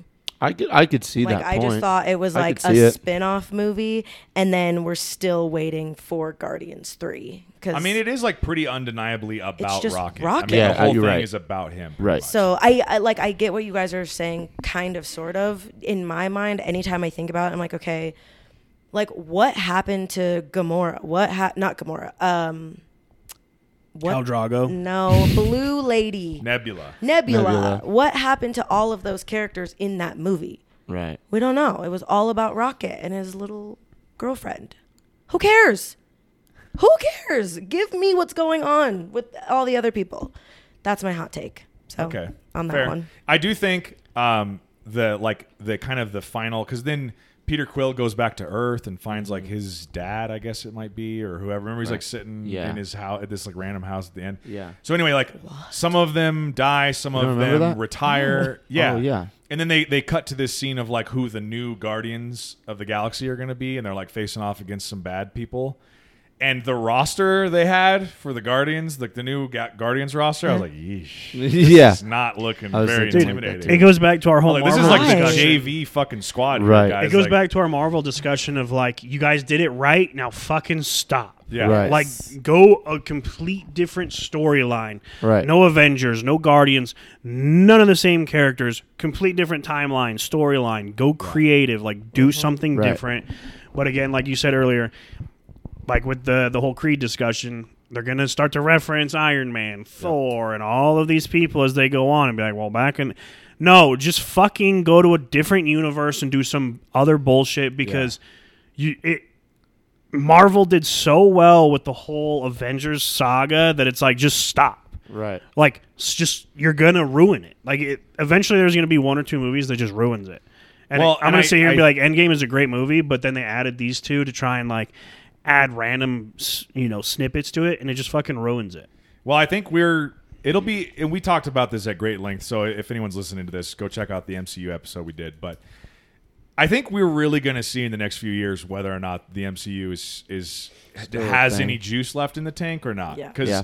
I think people Welcome are to Disney. getting unless they start releasing some bangers, mm-hmm. movies that are like box office success and are critically acclaimed. People have kind of lost interest, it Right. seems like, or are Yeah. on their way to being like, "I'm out," you know, Right. like I don't care anymore. For sure. Yeah. So sure. we'll see. We'll see what happens. Um, Cool. All right. I did have we, one I was more. gonna say, did you have one more three star? I have one more, and Oh, guys, I'm Jesus. about to be attacked, so just pray for me. My last three star is John Wick Chapter Four. Mm. A All right, we're gonna mute. We're gonna mute Tya three. for the rest of the uh, episode. I told you it's gonna be a hot take for this one, but it's a hard three. Oh my god. The action sequences could have ended, all six of them, mind you. We just watched this four nights ago. We just rewatched it. All six action sequences could have been 30 minutes less. The very first action sequence is, tell me The again, remind Osaka me. Continental. The Hotel. Continental Hotel. Are you kidding me? It was 45 minutes long of one one action sequence. Then we got to go to the flippin' hotel where he starts doing the flippin' shotgun that explodes people. That was also 45 minutes for that one. Okay? Okay? Long as hell. I'm bored. Then we got to go to the stairs. Oh my god. He could have fallen down half of the stairs. We had this motherfucker fall down all 2,000 steps and made him climb all the way back up with a blind guy that's just assassinating people, not tripping, not stepping on bodies. 45 minutes of that bullshit. oh my God. Oh I have a oh good diver- divorce attorney that I can send you their name. I was gonna say I'm, I'll let you guys go because she made me very she made me very upset. I was just like- the the only part I will agree with you with, and I think I said this when we did our episode, and right after we watched the movie was the this him going down the stairs the whole time. I'm like, those aren't like super steep sta stairs. Like eventually he's just gonna be able to like Brace himself. like okay, I don't want to, you know. Do this to whoever this person was, but there's a video online of a Packers fan falling down like the upper stairs of uh, the Bears Stadium, yeah. and this guy's like big enough to be two offensive linemen. Oh my God. Oh, I've He's- seen that. he video. stops. Yeah, And th- those are very and those steep are super stairs. steep stairs. He's yeah. not a very athletic, like the greatest assassin ever born. So my biggest beef, and I do agree, was you could have stopped him halfway on the stairs and then not made him fall down him again. Thank Yeah. you. But as far as the whole action thing's going and taking 45 minutes, it's not like, like I mean, that's like John Wick. Like that's the fucking movie. Like, Yeah. That is but the whole entire premise of who John Wick is. And I under I understood that going into the movie that this is action and the storyline's going to be a little loosey goosey. But if you think about the first, second, and third John Wicks, there was like a legit storyline that pushed the action. You had this happen, But- and then he's like, "Okay, I'm going on a killing spree." to counter and then to counter that point, Uh-huh. the whole premise of the fourth one is the High Table trying to kill John Wick and prevent him from going to that meeting once it Yes. was established. yes, So the whole thing is people trying to kill him the whole time. That's like the story of the fourth movie is he's just trying to survive. yes, And then he becomes excommunicado, so he oh, can't show face at any continental than he does. So that's why it becomes just it's about him surviving the whole time. So that's the story mode is him surviving to get to a meeting. Like Why that's the I- story of it. why am I watching a three hour movie for this dude to get to a meeting? Like that's like that is You know what? Just don't watch it that anymore, Doesn't then you're- make any sense. Oh my god, I forgot about the flipping club scene. The club scene was cool. That one I can get on board That's with. my where favorite he one in the flipping whole where he kills the fat guy. peels the fat That's my guy. favorite That one was scene super in the cool whole movie. because it was 20 minutes. It wasn't 45 minutes of him doing stupid shit to stupid people. We can cut out that movie didn't need to be four hours long. It could have been a two-hour movie of him No, they getting could've added to the another hour freaking into that. fight. That would've been Oh fun, my yeah. god! What are your and then thoughts? Because you- I, I gotta save. I can't. I can't jump in. It was a hard three. All right, Stephen A. You good? I'm not. That I'm is the so, so, on the rewatchables podcast they have a whole thing called Stephen A. Smith hottest take Yes, section. Yeah. yells That was your Stephen A. Smith hottest Which. I yeah, I mean, it, okay. So this coming from my point of view, telling every you know, knowing that I haven't seen one through three all the way up until the couple days before, and then we watched it, and then I watched one through three, and then I went and watched four.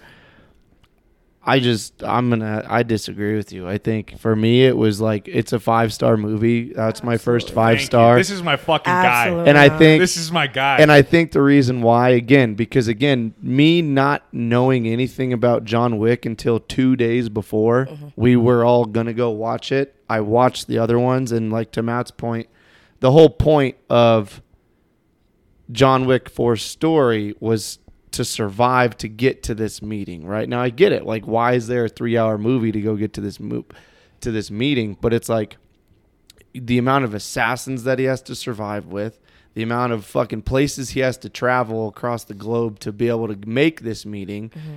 the piece of shit French guy or British guy Yeah, that he had yeah. to fucking deal with. Mm-hmm. I was just like, nope, I am fully bought into this movie. I thought this movie was phenomenal. Now, again, to the point of the staircase, I I agree. That was a little long in my opinion.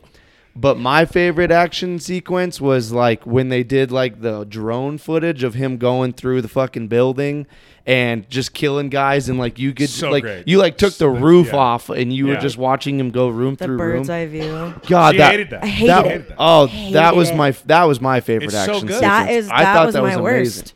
Amazing. I would rather watch the stairs than that uh, one. Well, see, I, and I don't, I don't, I, I don't understand because I just, to me, I'm like that is such a unique, captivating way to film. I've never an seen that done in any Yeah. movie ever before. Yeah. And it was mm-hmm. like and it's done very well. and it's and, done yeah, super well, right? He's, it's a perfect movie right to do it. For. And then you fast forward to the ending, and like what we all talked about, it was. It could go one of two ways. It is a perfect ending for John Wick Chapter 4 in all four movies. There is a clear cut, this is a finisher. uh-huh.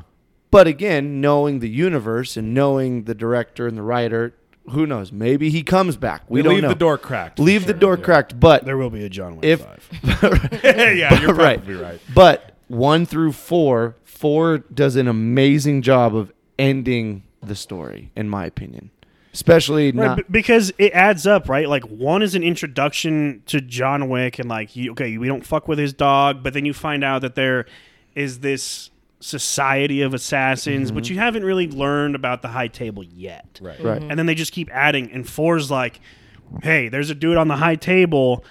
That wants you fucking killed because you're excommunicado and you're breaking all sorts of high table rules Yep. and now you're not you don't belong to your family anymore. And then you go try and become part of your family again. And that's when they have to he has to go kill the fat guy Yeah. to become part of his family again. That was what he had to do. And you have to bring in the um, the Osaka Continental because the blind guy and I can't remember the owner of the Osaka I don't remember his character's name, but I know who you're talking but about. those two have a history. And then at the very end of John Wick, his daughter comes across. Uh, I can't- why can't I think of the blind guy's name?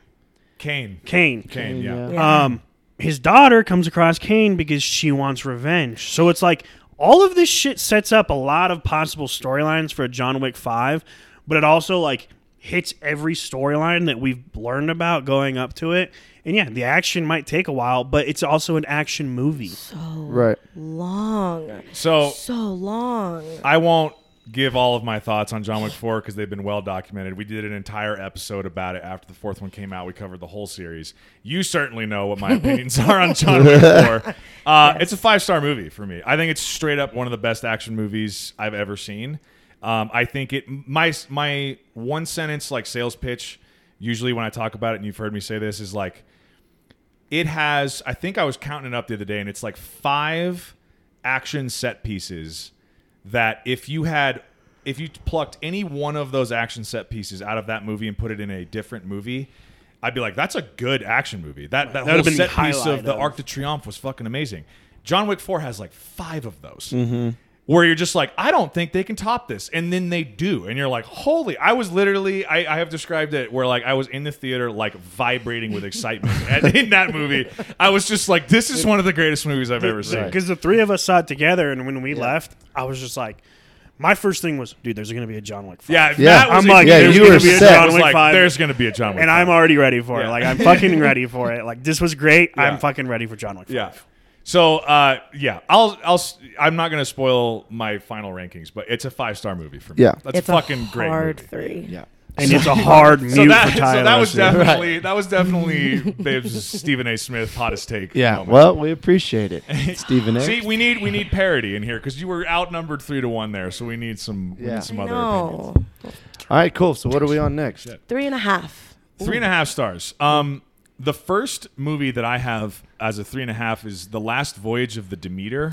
Yeah. And and babe, you and I saw this on my birthday Uh-huh. actually. And uh, have you guys seen this movie? No. It's good. So real quick, uh, like elevator pitch. It's it's taken from one chapter in the book Dracula by Bram Stoker, which is like one of the all time horror novels. And it's basically based on that whole chapter is these this ship captain's logs of taking this box or these boxes from mm-hmm. Transylvania and bringing them to like London or Yep, something. something like that. and on the way things go awry and it's basically you find out dracula is on one of these boxes. Oh. So it's this it's set in like the i don't know 1600s 1700s something like that and they're trying to go from transylvania to london and during the voyage they find out that there's a fucking monster on board and it's dracula. Is mm-hmm, mm-hmm. this is the um uh what the fuck's his name? The Onion know. Knight from Game of Sir Thrones. Davos Sir Seaworth. Davos. Yeah, he's in he's this. the main. he's the ship's captain Okay, yeah. Yes. and he's fucking tremendous I've He really is. wanted to He's watch tremendous. it, but my whole thing is Transylvania is supposed to be a landlocked country in Europe. So how the fuck are they on a ship from Transylvania Because to London? They they go by carriage. Yeah, they and take go it. from they take it from a carriage to the port to some port near whatever the nearest port is, and then they sail from this port. And to, then like, also with that being said, I don't want to be like that guy, but if my brainers remember Transylvania is by like Switzerland and that general area or like closer to France. So like the English channel between France and London is not that big, so like there shouldn't be a big old storm like it's like a couple hour trip I feel like. There's Well, Matt, no, I like, a wasn't hu- breaking down the European So, geography. I'm sorry, during but, like- movie, but And we're also talking about Dracula. So Matt's over here with a map, like, hmm, he's getting his So, protractor out, like, right. uh, Ah, see, uh, if the wind is favorable, it's about a 45 minute boat ride. So this whole fucking thing is just a bunch of So- okay, bullshit. we're not talking to Matt anymore. So anyway, just I- run the boat to land and they're like, "We're like it's fucking Dracula." So I, I think I enjoyed it a lot. I thought it was a really good kind of claustrophobic horror thriller movie with uh, like a vampire movie with people trapped on board, and Mm-hmm. it's you know kind of a historical set piece type movie. I liked it a lot. I thought it was good. It was good. I I'll think have it, to watch it. A I, three and a I, half. I've wanted to watch it, but I just fuck. never. yeah, this the design of Dracula in the movie is really scary. He's very. Yeah, like, I'm not worried about Dracula. Like Dracula doesn't scare me. If a vampire's gonna kill me, like that's kind of cool way to go Well, out. Like a, a demon killing me scary though is not a very good. He's way a for me to go scary out. looking fucking character. Tell Matt It's- that he wouldn't watch it. It's a scary movie. you wouldn't watch this. I'll watch it. I'll just have the light on. It's, it's, okay. it's a horror movie. After but looking I, at I this don't dude, I don't like, know if you would. super scary. I'm not scared of like characters. I think you would actually I'm- like this. I think I'm- would like I don't. My scary movie fear is like the demon type scary movies. I don't care. Like I've watched Jeepers Creepers and shit like that. Of course, I watched that when I was a young kid, so it, it scared me about the whole, um, you know, hay fields and shit like that with a scarecrow coming alive. Because that's kind of like, why do we have a scarecrow in a fucking cornfield? That fucks with me still. Yeah. But like Dracula, I'm not too scared about. Okay. Oh, I think Dracula's Yeah, pretty no, fucking that's fine. scary. Have you I think a lot of other I think, people I, ever I seen think I'm me gonna watch with- it too. I'll try to watch it. Um, I recommend it. I, that was one of my. I, I thoroughly enjoyed that movie. That was kind of like a. So ev- I, I- you guys know this about me, but like every year on my birthday, I try and go see a movie in Right. theaters on my birthday. And this one came out like a couple days before my birthday, and we went and saw it. And I was like, I was a big fan. It was good. Good. Cool. Um, okay, next up on the list, uh, also at three and a half stars for me, was The Hunger Games: The Ballad of Songbirds and Snakes. I did not see that. Um, for anyone who doesn't know, this is the yet. Hunger Games prequel movie. Um, and it's based on the book. In fact, I have the book over there. I read it before the movie came out. I thought it was pretty good. Um, it's basically about a young President Snow, and this is set during the 10th Hunger Games. Yes. And so obviously, like around Katniss Everdeen's time, I think they're in like it's 75th. number 75. Oh, that's the second one. So Yeah, the second one is like the 75th. So like they've been doing it for a long time. They've got it all figured out. It's down to a well-oiled machine. Well, in this movie, it's like an 18-year-old President Snow, and this is Hunger Games 10. So the capital is this is like post whatever war happened in this post-apocalyptic society. The capital's still all fucked up, and they're kind of rebuilding stuff. And they haven't really figured out how the Hunger Games is supposed to work yet. And so they're just introducing this concept of like capital students from their university are going to be like mentors to the tributes. Um, and he, President, young President Snow, is a mentor to the female tribute from District 12. So you kind of get uh, you get a lot of background around. You start to understand why Snow is the way he is in the Hunger Games movies, and why he adamantly hates District 12 and especially female tributes from District 12. You get a lot of that. You start to. It's a character study about President Snow.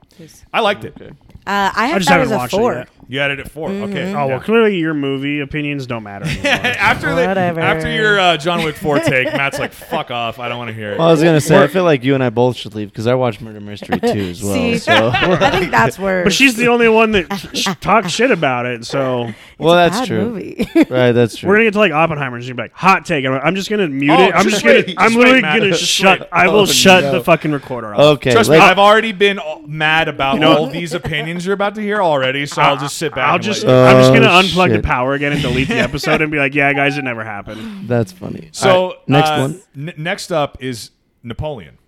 Uh, I had this at three and a half. Really? You, Didn't did, you didn't get a chance to go No, see I did go us. see it, but I was sick and Oh, I you was did very see it. upset that I went when I wasn't feeling good Okay, because I was just miserable. Interesting. would you would you rank it? I had it as a five actually. Okay. I thoroughly enjoyed the Okay. movie. I think again, just there's something said about again me not being the biggest movie watcher. There's like when when I ramble off my top five and when I ramble off my five stars, there is a clear difference between five star movies and like three, four, Right. two, three, four stars. Like I mean, obviously, but like you guys as moviegoers truly know like what I'm talking about. Anybody who's a moviegoer really knows what I'm talking about when I say this.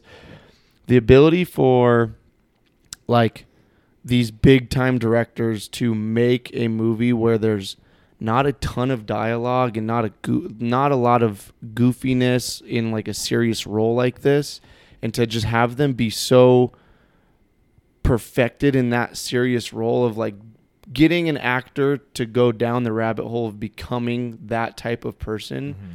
is astounding to me and I think that's what Napoleon did a really good job of doing Yeah. because after the movie, I went home and I kind of did a little bit of research on who Napoleon truly was and kind of how he was, Yeah. and Joaquin Phoenix just like fit that description. He was to a perfect T. cast for that. And so that's why I was like, and that's why I'm saying like, there's some of these movies that you could interchange characters for. That movie though, you couldn't do that. Like Joaquin Phoenix was just a phenomenal actor in that movie, and just again, not knowing all of Napoleon's life, and then going watching the movie, and then being intrigued by it, and then coming back, and you know, w- googling and researching it, I was like, damn, this dude, this dude was something else back in Yeah, the early yeah. 1800s, and the, uh, that's the, the movie did a really good job of describing that. So What did you think? I mean, let's be real. I'm a sucker for any war movie, especially a historical war movie. right, And this is about a guy that I don't know if there's ever been like a big blockbuster movie made about him. Yeah. If I, so I was watching it when I was mm, at the peak of like feeling like dog shit. So when it comes out on Apple TV, I'm gonna just probably either buy the movie or just rent it Yeah. and rewatch it again when I'm feeling fine. But dude, I was like as into it as I could be, and I was just like, oh, this is so. Like it's just, it's one of those movies that catches me, and I was like, I could rewatch this. Like Yeah. his char- he. Joaquin Phoenix could arguably be the greatest actor of all time in terms of how well he buys into his roles, mm-hmm. and I think he's pretty widely regarded nowadays as one of our greatest living he actors, he like, for sure. he sold the part so well that it's like I just enjoy that kind of movie. Like if the Patriots on, I won't watch it. I'll restart it, Yeah. and I watched the Patriot all three hours It's a good from movie. start to It's a good end.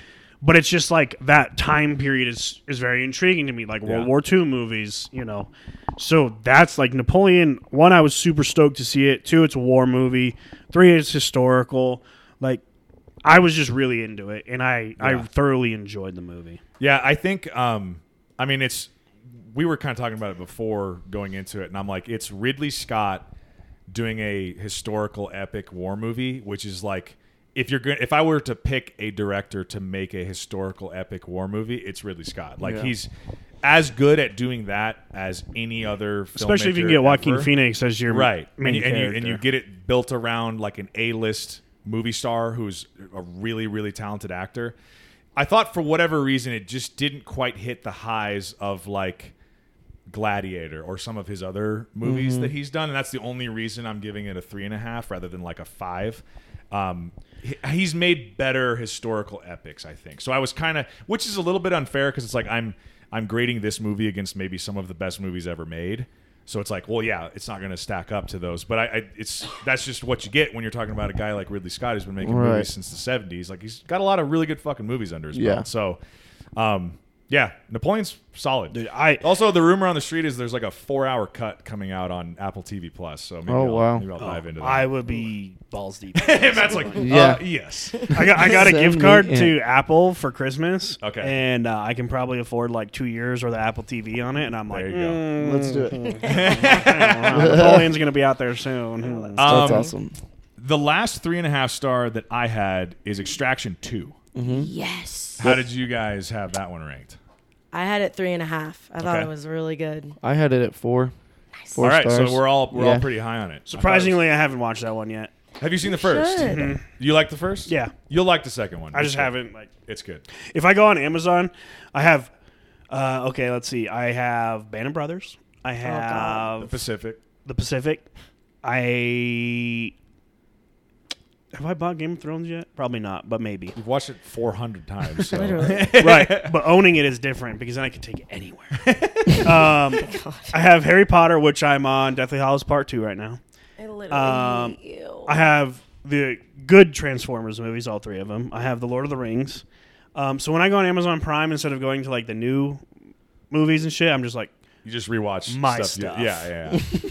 And I'm like, mm. He's like, Mm, you know should I I'm watch a new movie or rewatch Harry Potter for the 500th time? He's like, Harry Potter.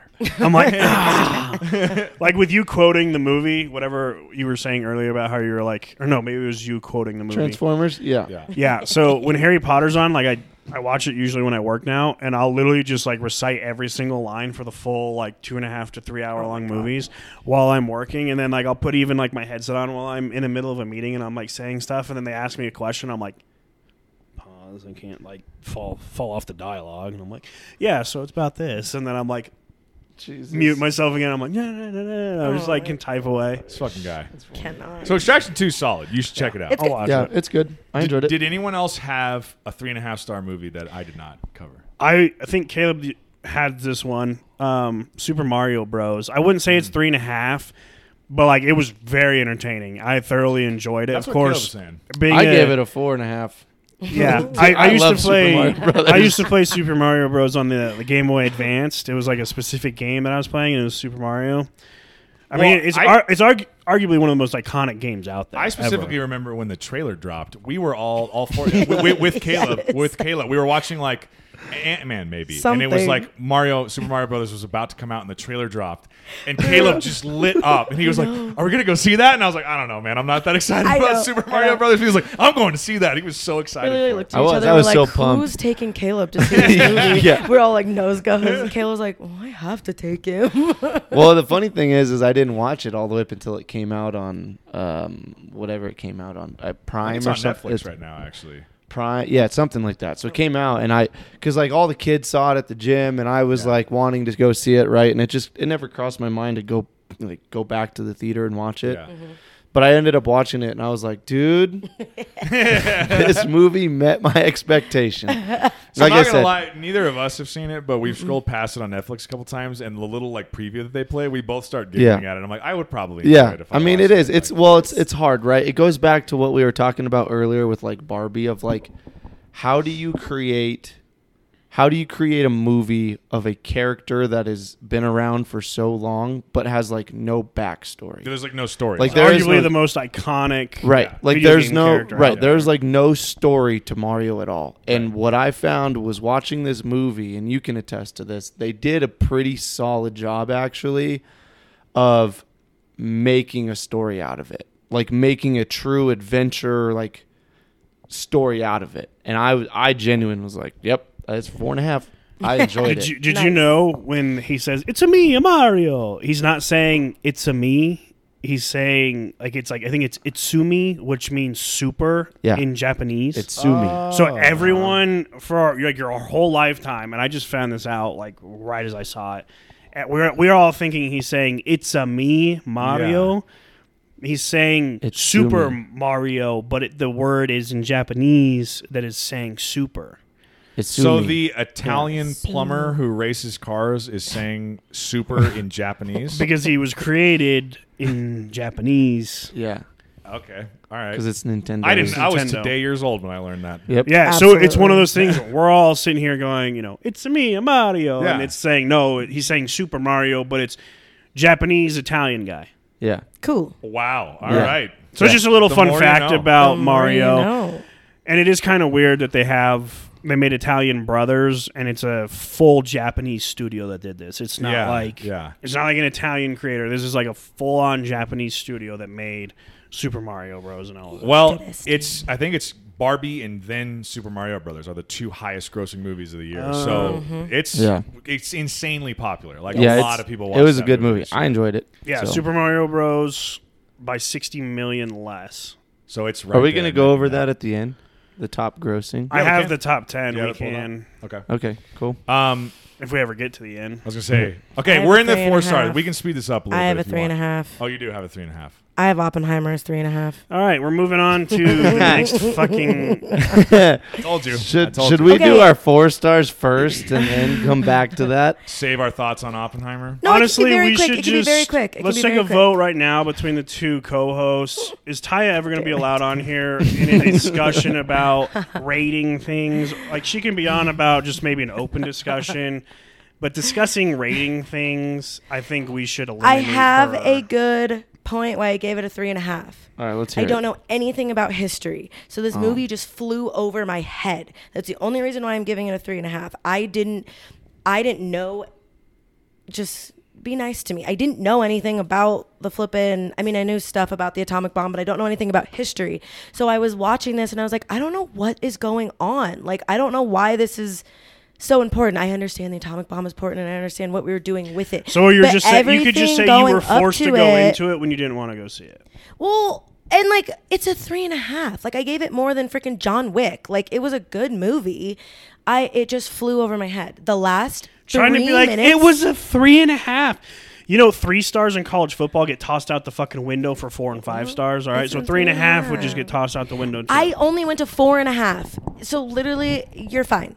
But the last two minutes of that movie, that when him and what's his biscuit Einstein. Einstein have that conversation. What's in the biscuit? Ah, best part of the whole movie, the last two minutes, freaking wonderful. Okay, So- now we can go on. She took me to see it when we were in Florida because you guys all Yeah, we, we saw it and then we you guys, texted you and yeah. we were like, yeah, imagine Because not that was when we it. extended our Florida vacation. Yes. We were supposed to be back, and anyway, we saw it in Florida, and that was I. I was like, I get that if you don't know a lot about, because like you really do ha- have to have at, le- at least a little bit of a background knowledge of a lot of shit Yes. to go into that and kind of appreciate and follow what's happening. Yes. But that was the one thing that you said right off the bat. You were like, the ending of that movie is like one of the best endings. Oh my I've god, ever it's seen. amazing. It's amazing. But like I said, it was only a three and a half because it flew over my head. I know it's a five for everybody else. I was But gonna say, you guys know you guys have it as a history, five. so- I'm assuming Yeah. Five stars all around. Me and you went and saw So- it twice in theaters. Yeah. And that's not a movie Yeah. that you necessarily want to go sit in a theater for the Yeah. second time. But I was like, dude, it's so worth sitting in the theater for a second time. Yeah. Right. I mean, I, I think all all three. We did a whole podcast episode about it. We've seen it twice Right. in theaters. All three of us. It's five stars all around. So Like I said. we'll we'll save more thoughts on that till later. I'm sure it's going to pop up on our final lists. But um, yeah, Oppenheimer's a fantastic fucking movie. Okay. Um, was that it for three and a half? Yes. Okay. Four stars. The Killer. Has anyone seen The Killer? Nope. Nope. Uh, real quick, this is David Fincher's new movie. David Fincher's done Fight Club, The Social Network, a lot, Gone Girl, a lot of really fantastic, well-made movies. This is his new movie on Netflix, starring Michael Fassbender as an assassin. It's really fucking good. uh, it's not quite like a, you know, four and a half, five, but it's a really solid movie. I think if you like David Fincher movies, if you like movies about assassins, you're gonna really enjoy it. It's very well made. Michael Fassbender is one of my favorite actors. I highly recommend it. Nice. So yeah, um, moving on. The next one I have is The Boogeyman, Yes. which I know the Yep. three of us have seen. Matt has not. It's a scary movie. so sorry, Matt, you're gonna be out of this one. But I was a big fan of this movie. This was like a. This one caught me by surprise how much I liked it. We watched it during October, and I was like, "Fuck, this movie's really good. It's really scary. The storyline's good." It's based on a Stephen King short story, I guess. Um, I've never read the original short story, but basically the concept is like this girl and this family are getting like haunted and attacked by this being, this entity that like comes out of her closet basically and only moves around in darkness. So like if you have lights on, it can't get you, but if it's in the darkness, It's like Gremlins. It's really, it's Kind of. very well done. Got It's some really, really good. good. scares. It's got a cool storyline to it. I thought it was really fucking good. I enjoyed Yeah. it. I No, gave it- it a four. Everything, yeah, four. I gave it a four. Everything All you said was four. Nice. Okay. Nice. Um, next up, I have Maestro. I'm probably the only one who's seen this. This is uh, Bradley Cooper's newest movie. It's on Netflix. Um, it's a it's based on a true story. Leonard Bernstein was this very famous uh, conductor, and Bradley Cooper wrote, directed, and starred in Maestro. And this is like this is his second directorial effort after A Star Is Born, and you can tell he's really wanting to win an Oscar for either mm-hmm. acting or directing.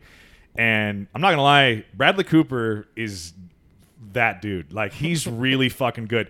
This movie's not based on something that would particularly be that interesting to me.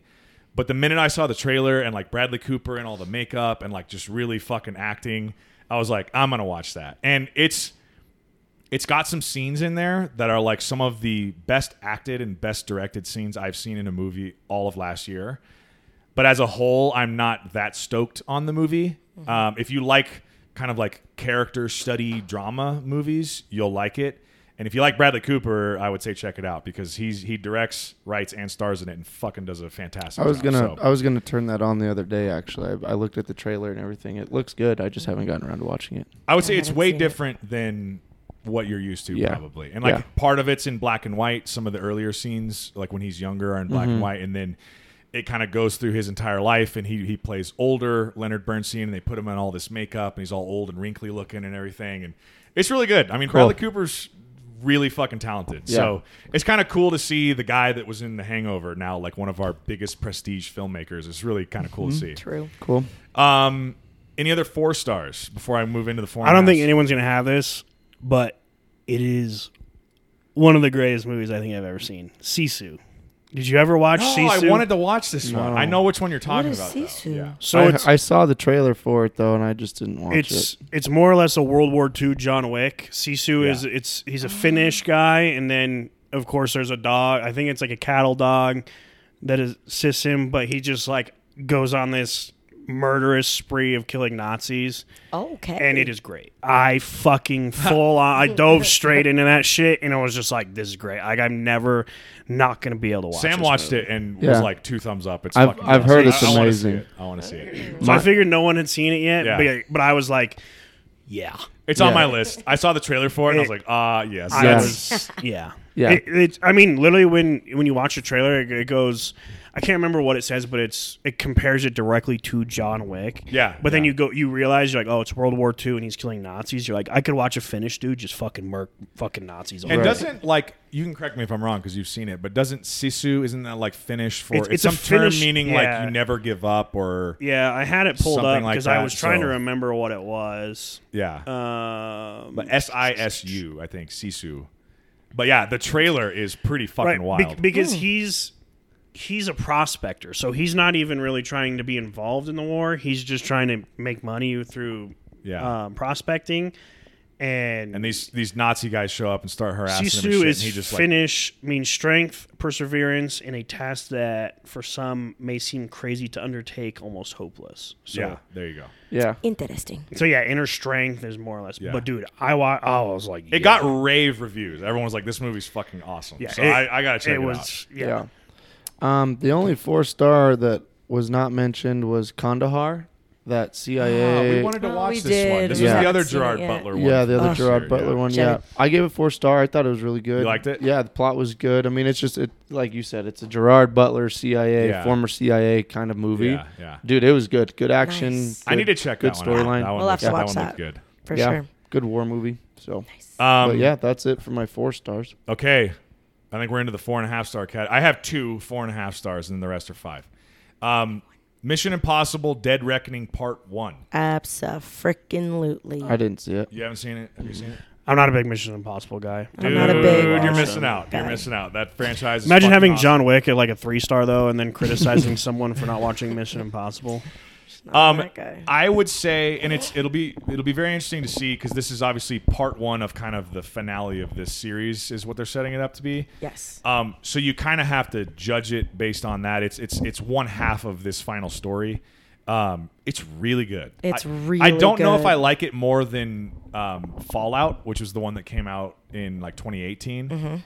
But I thoroughly enjoyed it. It's a very. I would very have to good watch movie. Fallout again and then watch this The- one. Like I know we want to do like a whole recap and Yeah, I want to start. of them. We're gonna start from like one and do a whole series But watch through. it's but really good. The It's thing, excellent. the It's thing that would intrigue me about it is I've watched all the behind the scenes of the stunts because Tom Cruise is a psycho and does He's all of his own dude. Stunts He's so and like wild. they're like there's no CGI stunts in there. It's like he does it all. So I've watched a lot of the behind the scenes, like when he drives the the dirt bike off the cliff. Yeah. they built a massive fucking ramp for him to go off of, and then they have I can't I don't know who the director is, but they're all like in a tent, and then they go like he jumps and they're they're all like holding on to each other because if his chute doesn't pull, he's dead. Yeah. Mm-hmm. And they go, we see canopy, we see canopy, and everyone's like, woo! And then they show Tom out. He's like, I just didn't like it. I think we should do it again. And the director's like, I liked it. I think we should. No, he's like, no, we're doing it again.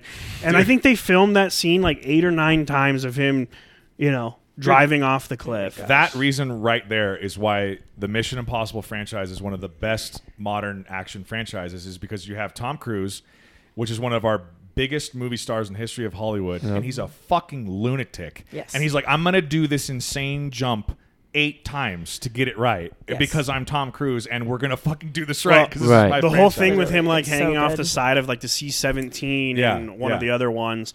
I'm like, okay, that's fake. And they're like, no, we had they they put wires on the outside and, And ta- he's like just hooked him on. in. And I was like, He's a he's he's out of his mind. And like, That's bro, an no one, no one in Hollywood does that. And then I go and I watch the behind the scenes, and like, they're like, no, he's fucking doing it. Yeah. Like, we can't. Mm-hmm. If we tell him no, he won't do the movie. He does a sick Like, Halo jump scene in Fallout, Oh yeah. and he actually Halo jumped. Yes. Which like that's do you realize to. Halo jump, you have to. It's like, I don't know how many. It's probably like over a thousand skydives, and the only people that are Halo jumping are like Navy SEALs and like Yeah. the Green Oh, Berets yes. and like Delta Force.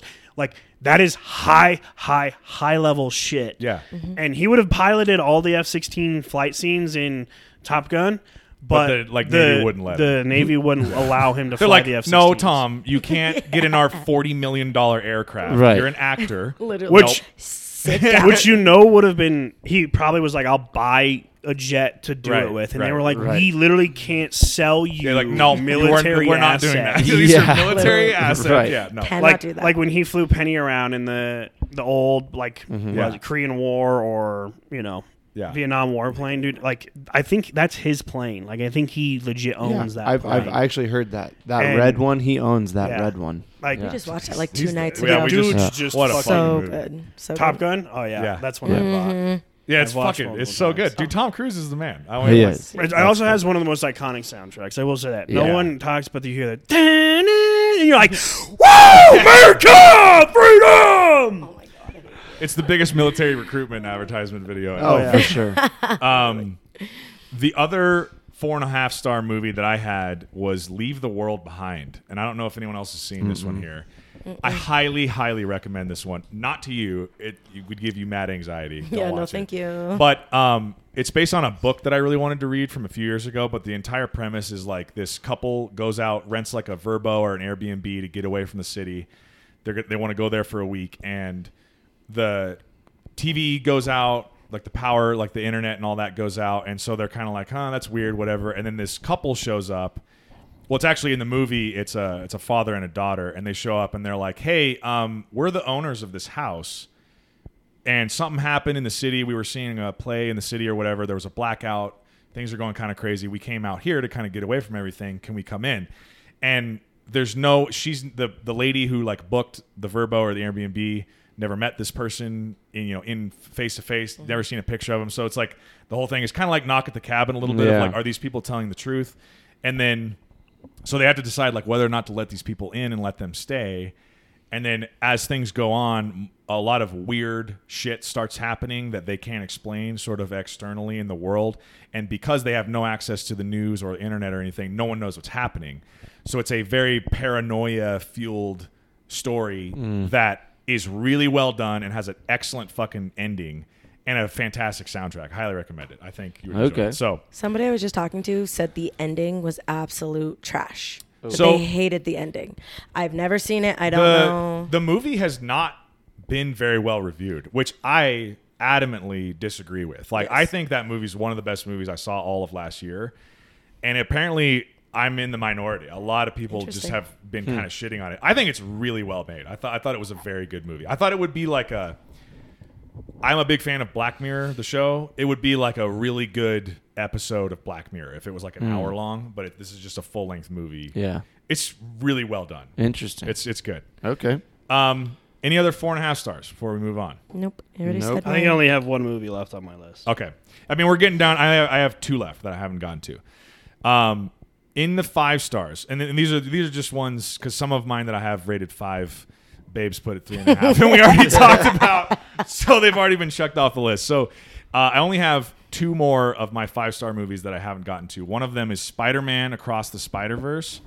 Um, this is the sequel to Spider Man Into the Spider Verse, uh, the animated Spider Man movie. It's really fucking good. It's a really well made movie. I didn't see it until it, it came on Netflix because it came out earlier in the summer. Um, but the first one and this sequel are two of the best animated movies I've ever seen in my life. Like, it's two of the best animated movies and two of the best Spider Man stories, bar none, that I've ever seen. Really? Fucking excellent. I Cool. could not say anything more about it, like the, any, anything better about it. It's really good. I'll have to watch it then It's because I haven't seen debatable. it. Highly I'm, recommend. I'm done. I'd uh yeah, actually we've already. Oh no, we didn't. I have one more. that We got need to one talk more that I about. know oh, you two have all seen. three of All you three of have us. I'm over the here same placing a live same game parlay. so- Oh my God. Uh, the last one I have on my list that we haven't already talked about is Killers of the Flower Moon. Yep. That's which a- I have as a five star movie. which I Um, think the three of us all have yeah, five and I'm star. assuming you do too, Matt. yeah.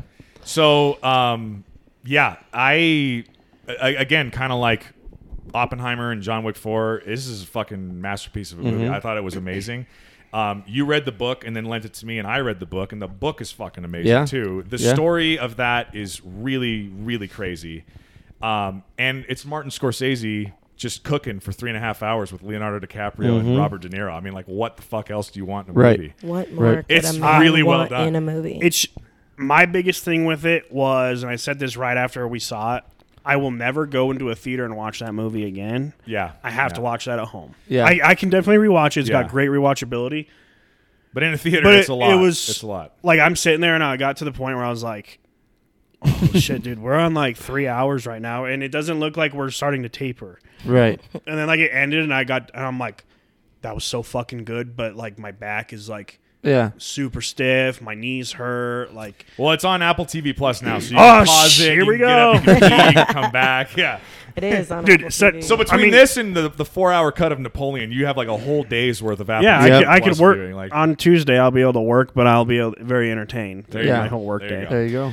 But dude, that I mean, we did our podcast on it, and it's it's very depressing when you take a step back and you realize like the truth behind everything, and you realize like how all of this went down.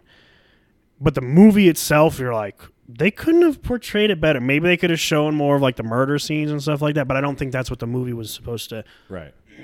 really be about. It was supposed to be about like the story of all of it and why the murders happened and not necessarily who murdered who and blah blah blah. But it was like why did that happen?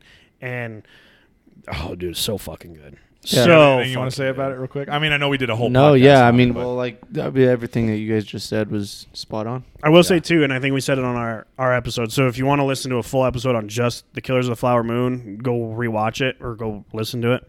Um, the ending of it when they fast forwarded to like the '60s or whatever, yeah, yeah. and they were doing like the telethon like show. Yeah. That was a fucking we're like I think we had discussed it and we're like, dude, that was a great creative way to wrap Yeah. up that fucking movie. I, Like, I said that during our, our Killers of the Flower Moon episode. It's one of the coolest and most unique endings to a movie I have ever Yeah. seen. because like I'd never you seen would it never like expected it, and then they're like telling the story of them Yeah. through like the news articles, but it's like Yeah. through a voice play Mhm. Right. on the radio, and you're like, So cool. what the fuck? Like, Yeah. Such a clever choice. like as soon it. as it ends they like do little snippets but then they tell you the future like the future they tell you what happened to them in the radio show and you're like Yeah. what the fuck like Yeah. usually you'd show like a picture of the family or whatever Yeah, and do the no no little no they they were like yeah. here's a radio show Yeah. So, oh, man, yeah, it was so good. it was pretty cool. Yeah. I enjoyed it a lot. All right. Did we make it through? D- Babes, did you have any other No, I movies that we stopped at four cover? and a half. Okay. Um, Okay. so, Clearly she doesn't have a brain to, to get up to five so do we want to give our top fives? Do we want to just go like Caleb rattle off your top five? Yeah, or do we let's wanna just go, like do- fives all around, then fours. How do you want? no to do it? because Let's they're all just going do to be the different lists. like i think we just do one person at a time All right. Let's start with you, and we'll go this way. Okay, Call that it. sounds good. All right, so my top five of 2023 coming in at number five murder mystery 2 was not that was uh was Air actually. Number five was Air. Okay. I really enjoyed Air. Number four was Napoleon. Okay. Number three, John Wick Chapter Four. What a movie. Number two, Killers of the Flower Moon. What a movie. And number one, I'm sure we all probably have this as number one, Oppenheimer. Nice. Good work. let's hear All this right, bullshit Matt's like, let's hear this bullshit. Okay. My number one was Mission Impossible. My oh, I'm sorry. Number five. I went or number one? backwards. Oh, okay. That's all right. My number five is The Hunger Games. Okay. Okay. My number four is You People. So cute. Mm, And number three was The Boogeyman. Ooh. I Okay. know. interesting. My number two was Little Mermaid. Wow. And then my number one was Mission Impossible. All right. that's number one movie. that's of year. quite the Okay. difference. That is an interesting top five. You, It have, is. you have a very eclectic mix of I know. yeah. let's just say rotten tomatoes won't be hiring. Probably not, but you got a little bit of everything in there. You got some scary, you got some Some funny, Disney, you got some some, horror, yeah. action. Yeah. Gotta like get it. a little bit of something. Some parody. yes. All right, Matt. All right. What do you I got? mean, in typical fashion, I usually would have Guardians on here because I think every time Guardians has shown up, they've made my top five. But yeah. not this year, bro. This was just a fucking stacked year of fucking bona fide rewatchable movies. I got Sisu at five. Okay, Okay. I got a fucking CC. Yeah. I, that's on the list. I got Napoleon at four. Yep. Okay. John Wick at three. Yep. Killers of the Flower Moon at two, and then Oppenheimer at Yep. one. All righty. Dang. I- as soon as Oppenheimer came out and I watched it for the first time, and I okay, there's two things that made Oppenheimer the greatest movie I might ever see. Um, this is quite the statement. my God. Chris's reaction when I God bless that that is just one of the greatest movie moments I think I'll ever have. Like I, I will probably take that to the grave with me when he just goes, "She has nice tits." I'm just like, you know what, Chris? we You were talking what, about on our Oppenheimer episode about like Chris Rodwald's review of the movie Oppenheimer, one of the most complex movies and stories Ever. ever. Is just like that one scene where she had her tits out. That was pretty hot. yeah, I'm not gonna argue with so so that that will just like like don't get me wrong harry potter's the greatest films ever made but that moment will just live with me as far as movie theater going that is ever pretty great. will That's gold. and i'm just such a fucking stickler for world war ii that this is like what ended world war ii was this moment so it's mm-hmm. like yeah if you don't have oppenheimer in your top five you your brain cells just haven't fully developed yet All right. Um, my number five is Mission Impossible: Dead Reckoning Part One. Dang. Uh, my number four is Spider-Man Across the Spider-Verse. Wow. My number three is Killers of the Flower Moon. My number two is Oppenheimer. And Really? My number one is John Wick Chapter Four. Wow. This coming from the guy who didn't see John Wick the year that it was released.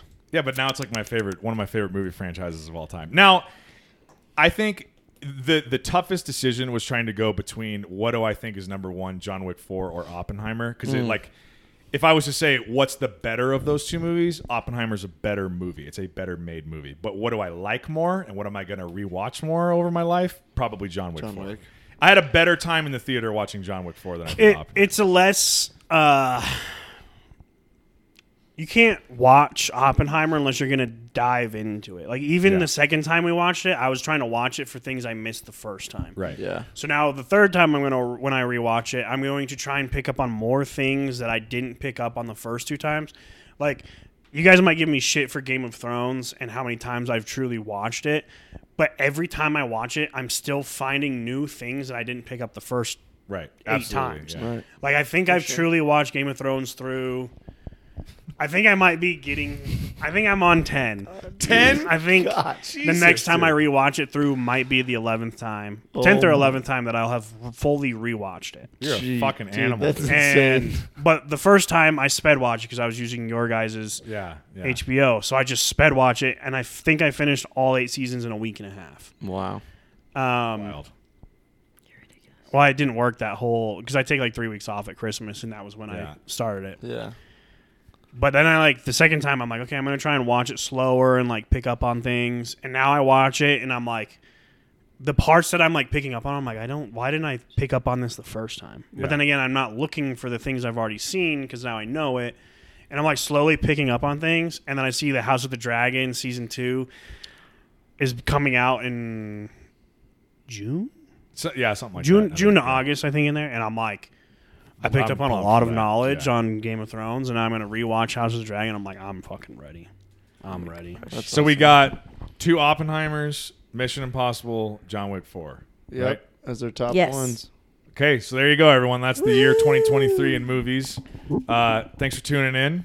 Yeah. Yay. Babes, thanks for being here. Caleb, thanks Yeah. for being here. Thank you. Thank you. This was fun. Uh, it, you know, technical issues Let's aside. uh, let's wrap it up before the power up. just Yeah, cut yeah. out. Because if, if we lose all two-hour this, we're, we're not ever doing this again. So um, this was fun. This is the Yeah. first time back in like a month. So we'll be hopefully back to a more regular schedule here in 2024. But thanks everybody for tuning in. Hope you had happy holidays. Hope you enjoyed the episode. We'll talk to you next time. Yep. bye bye. All right, guys. See ya. Bye.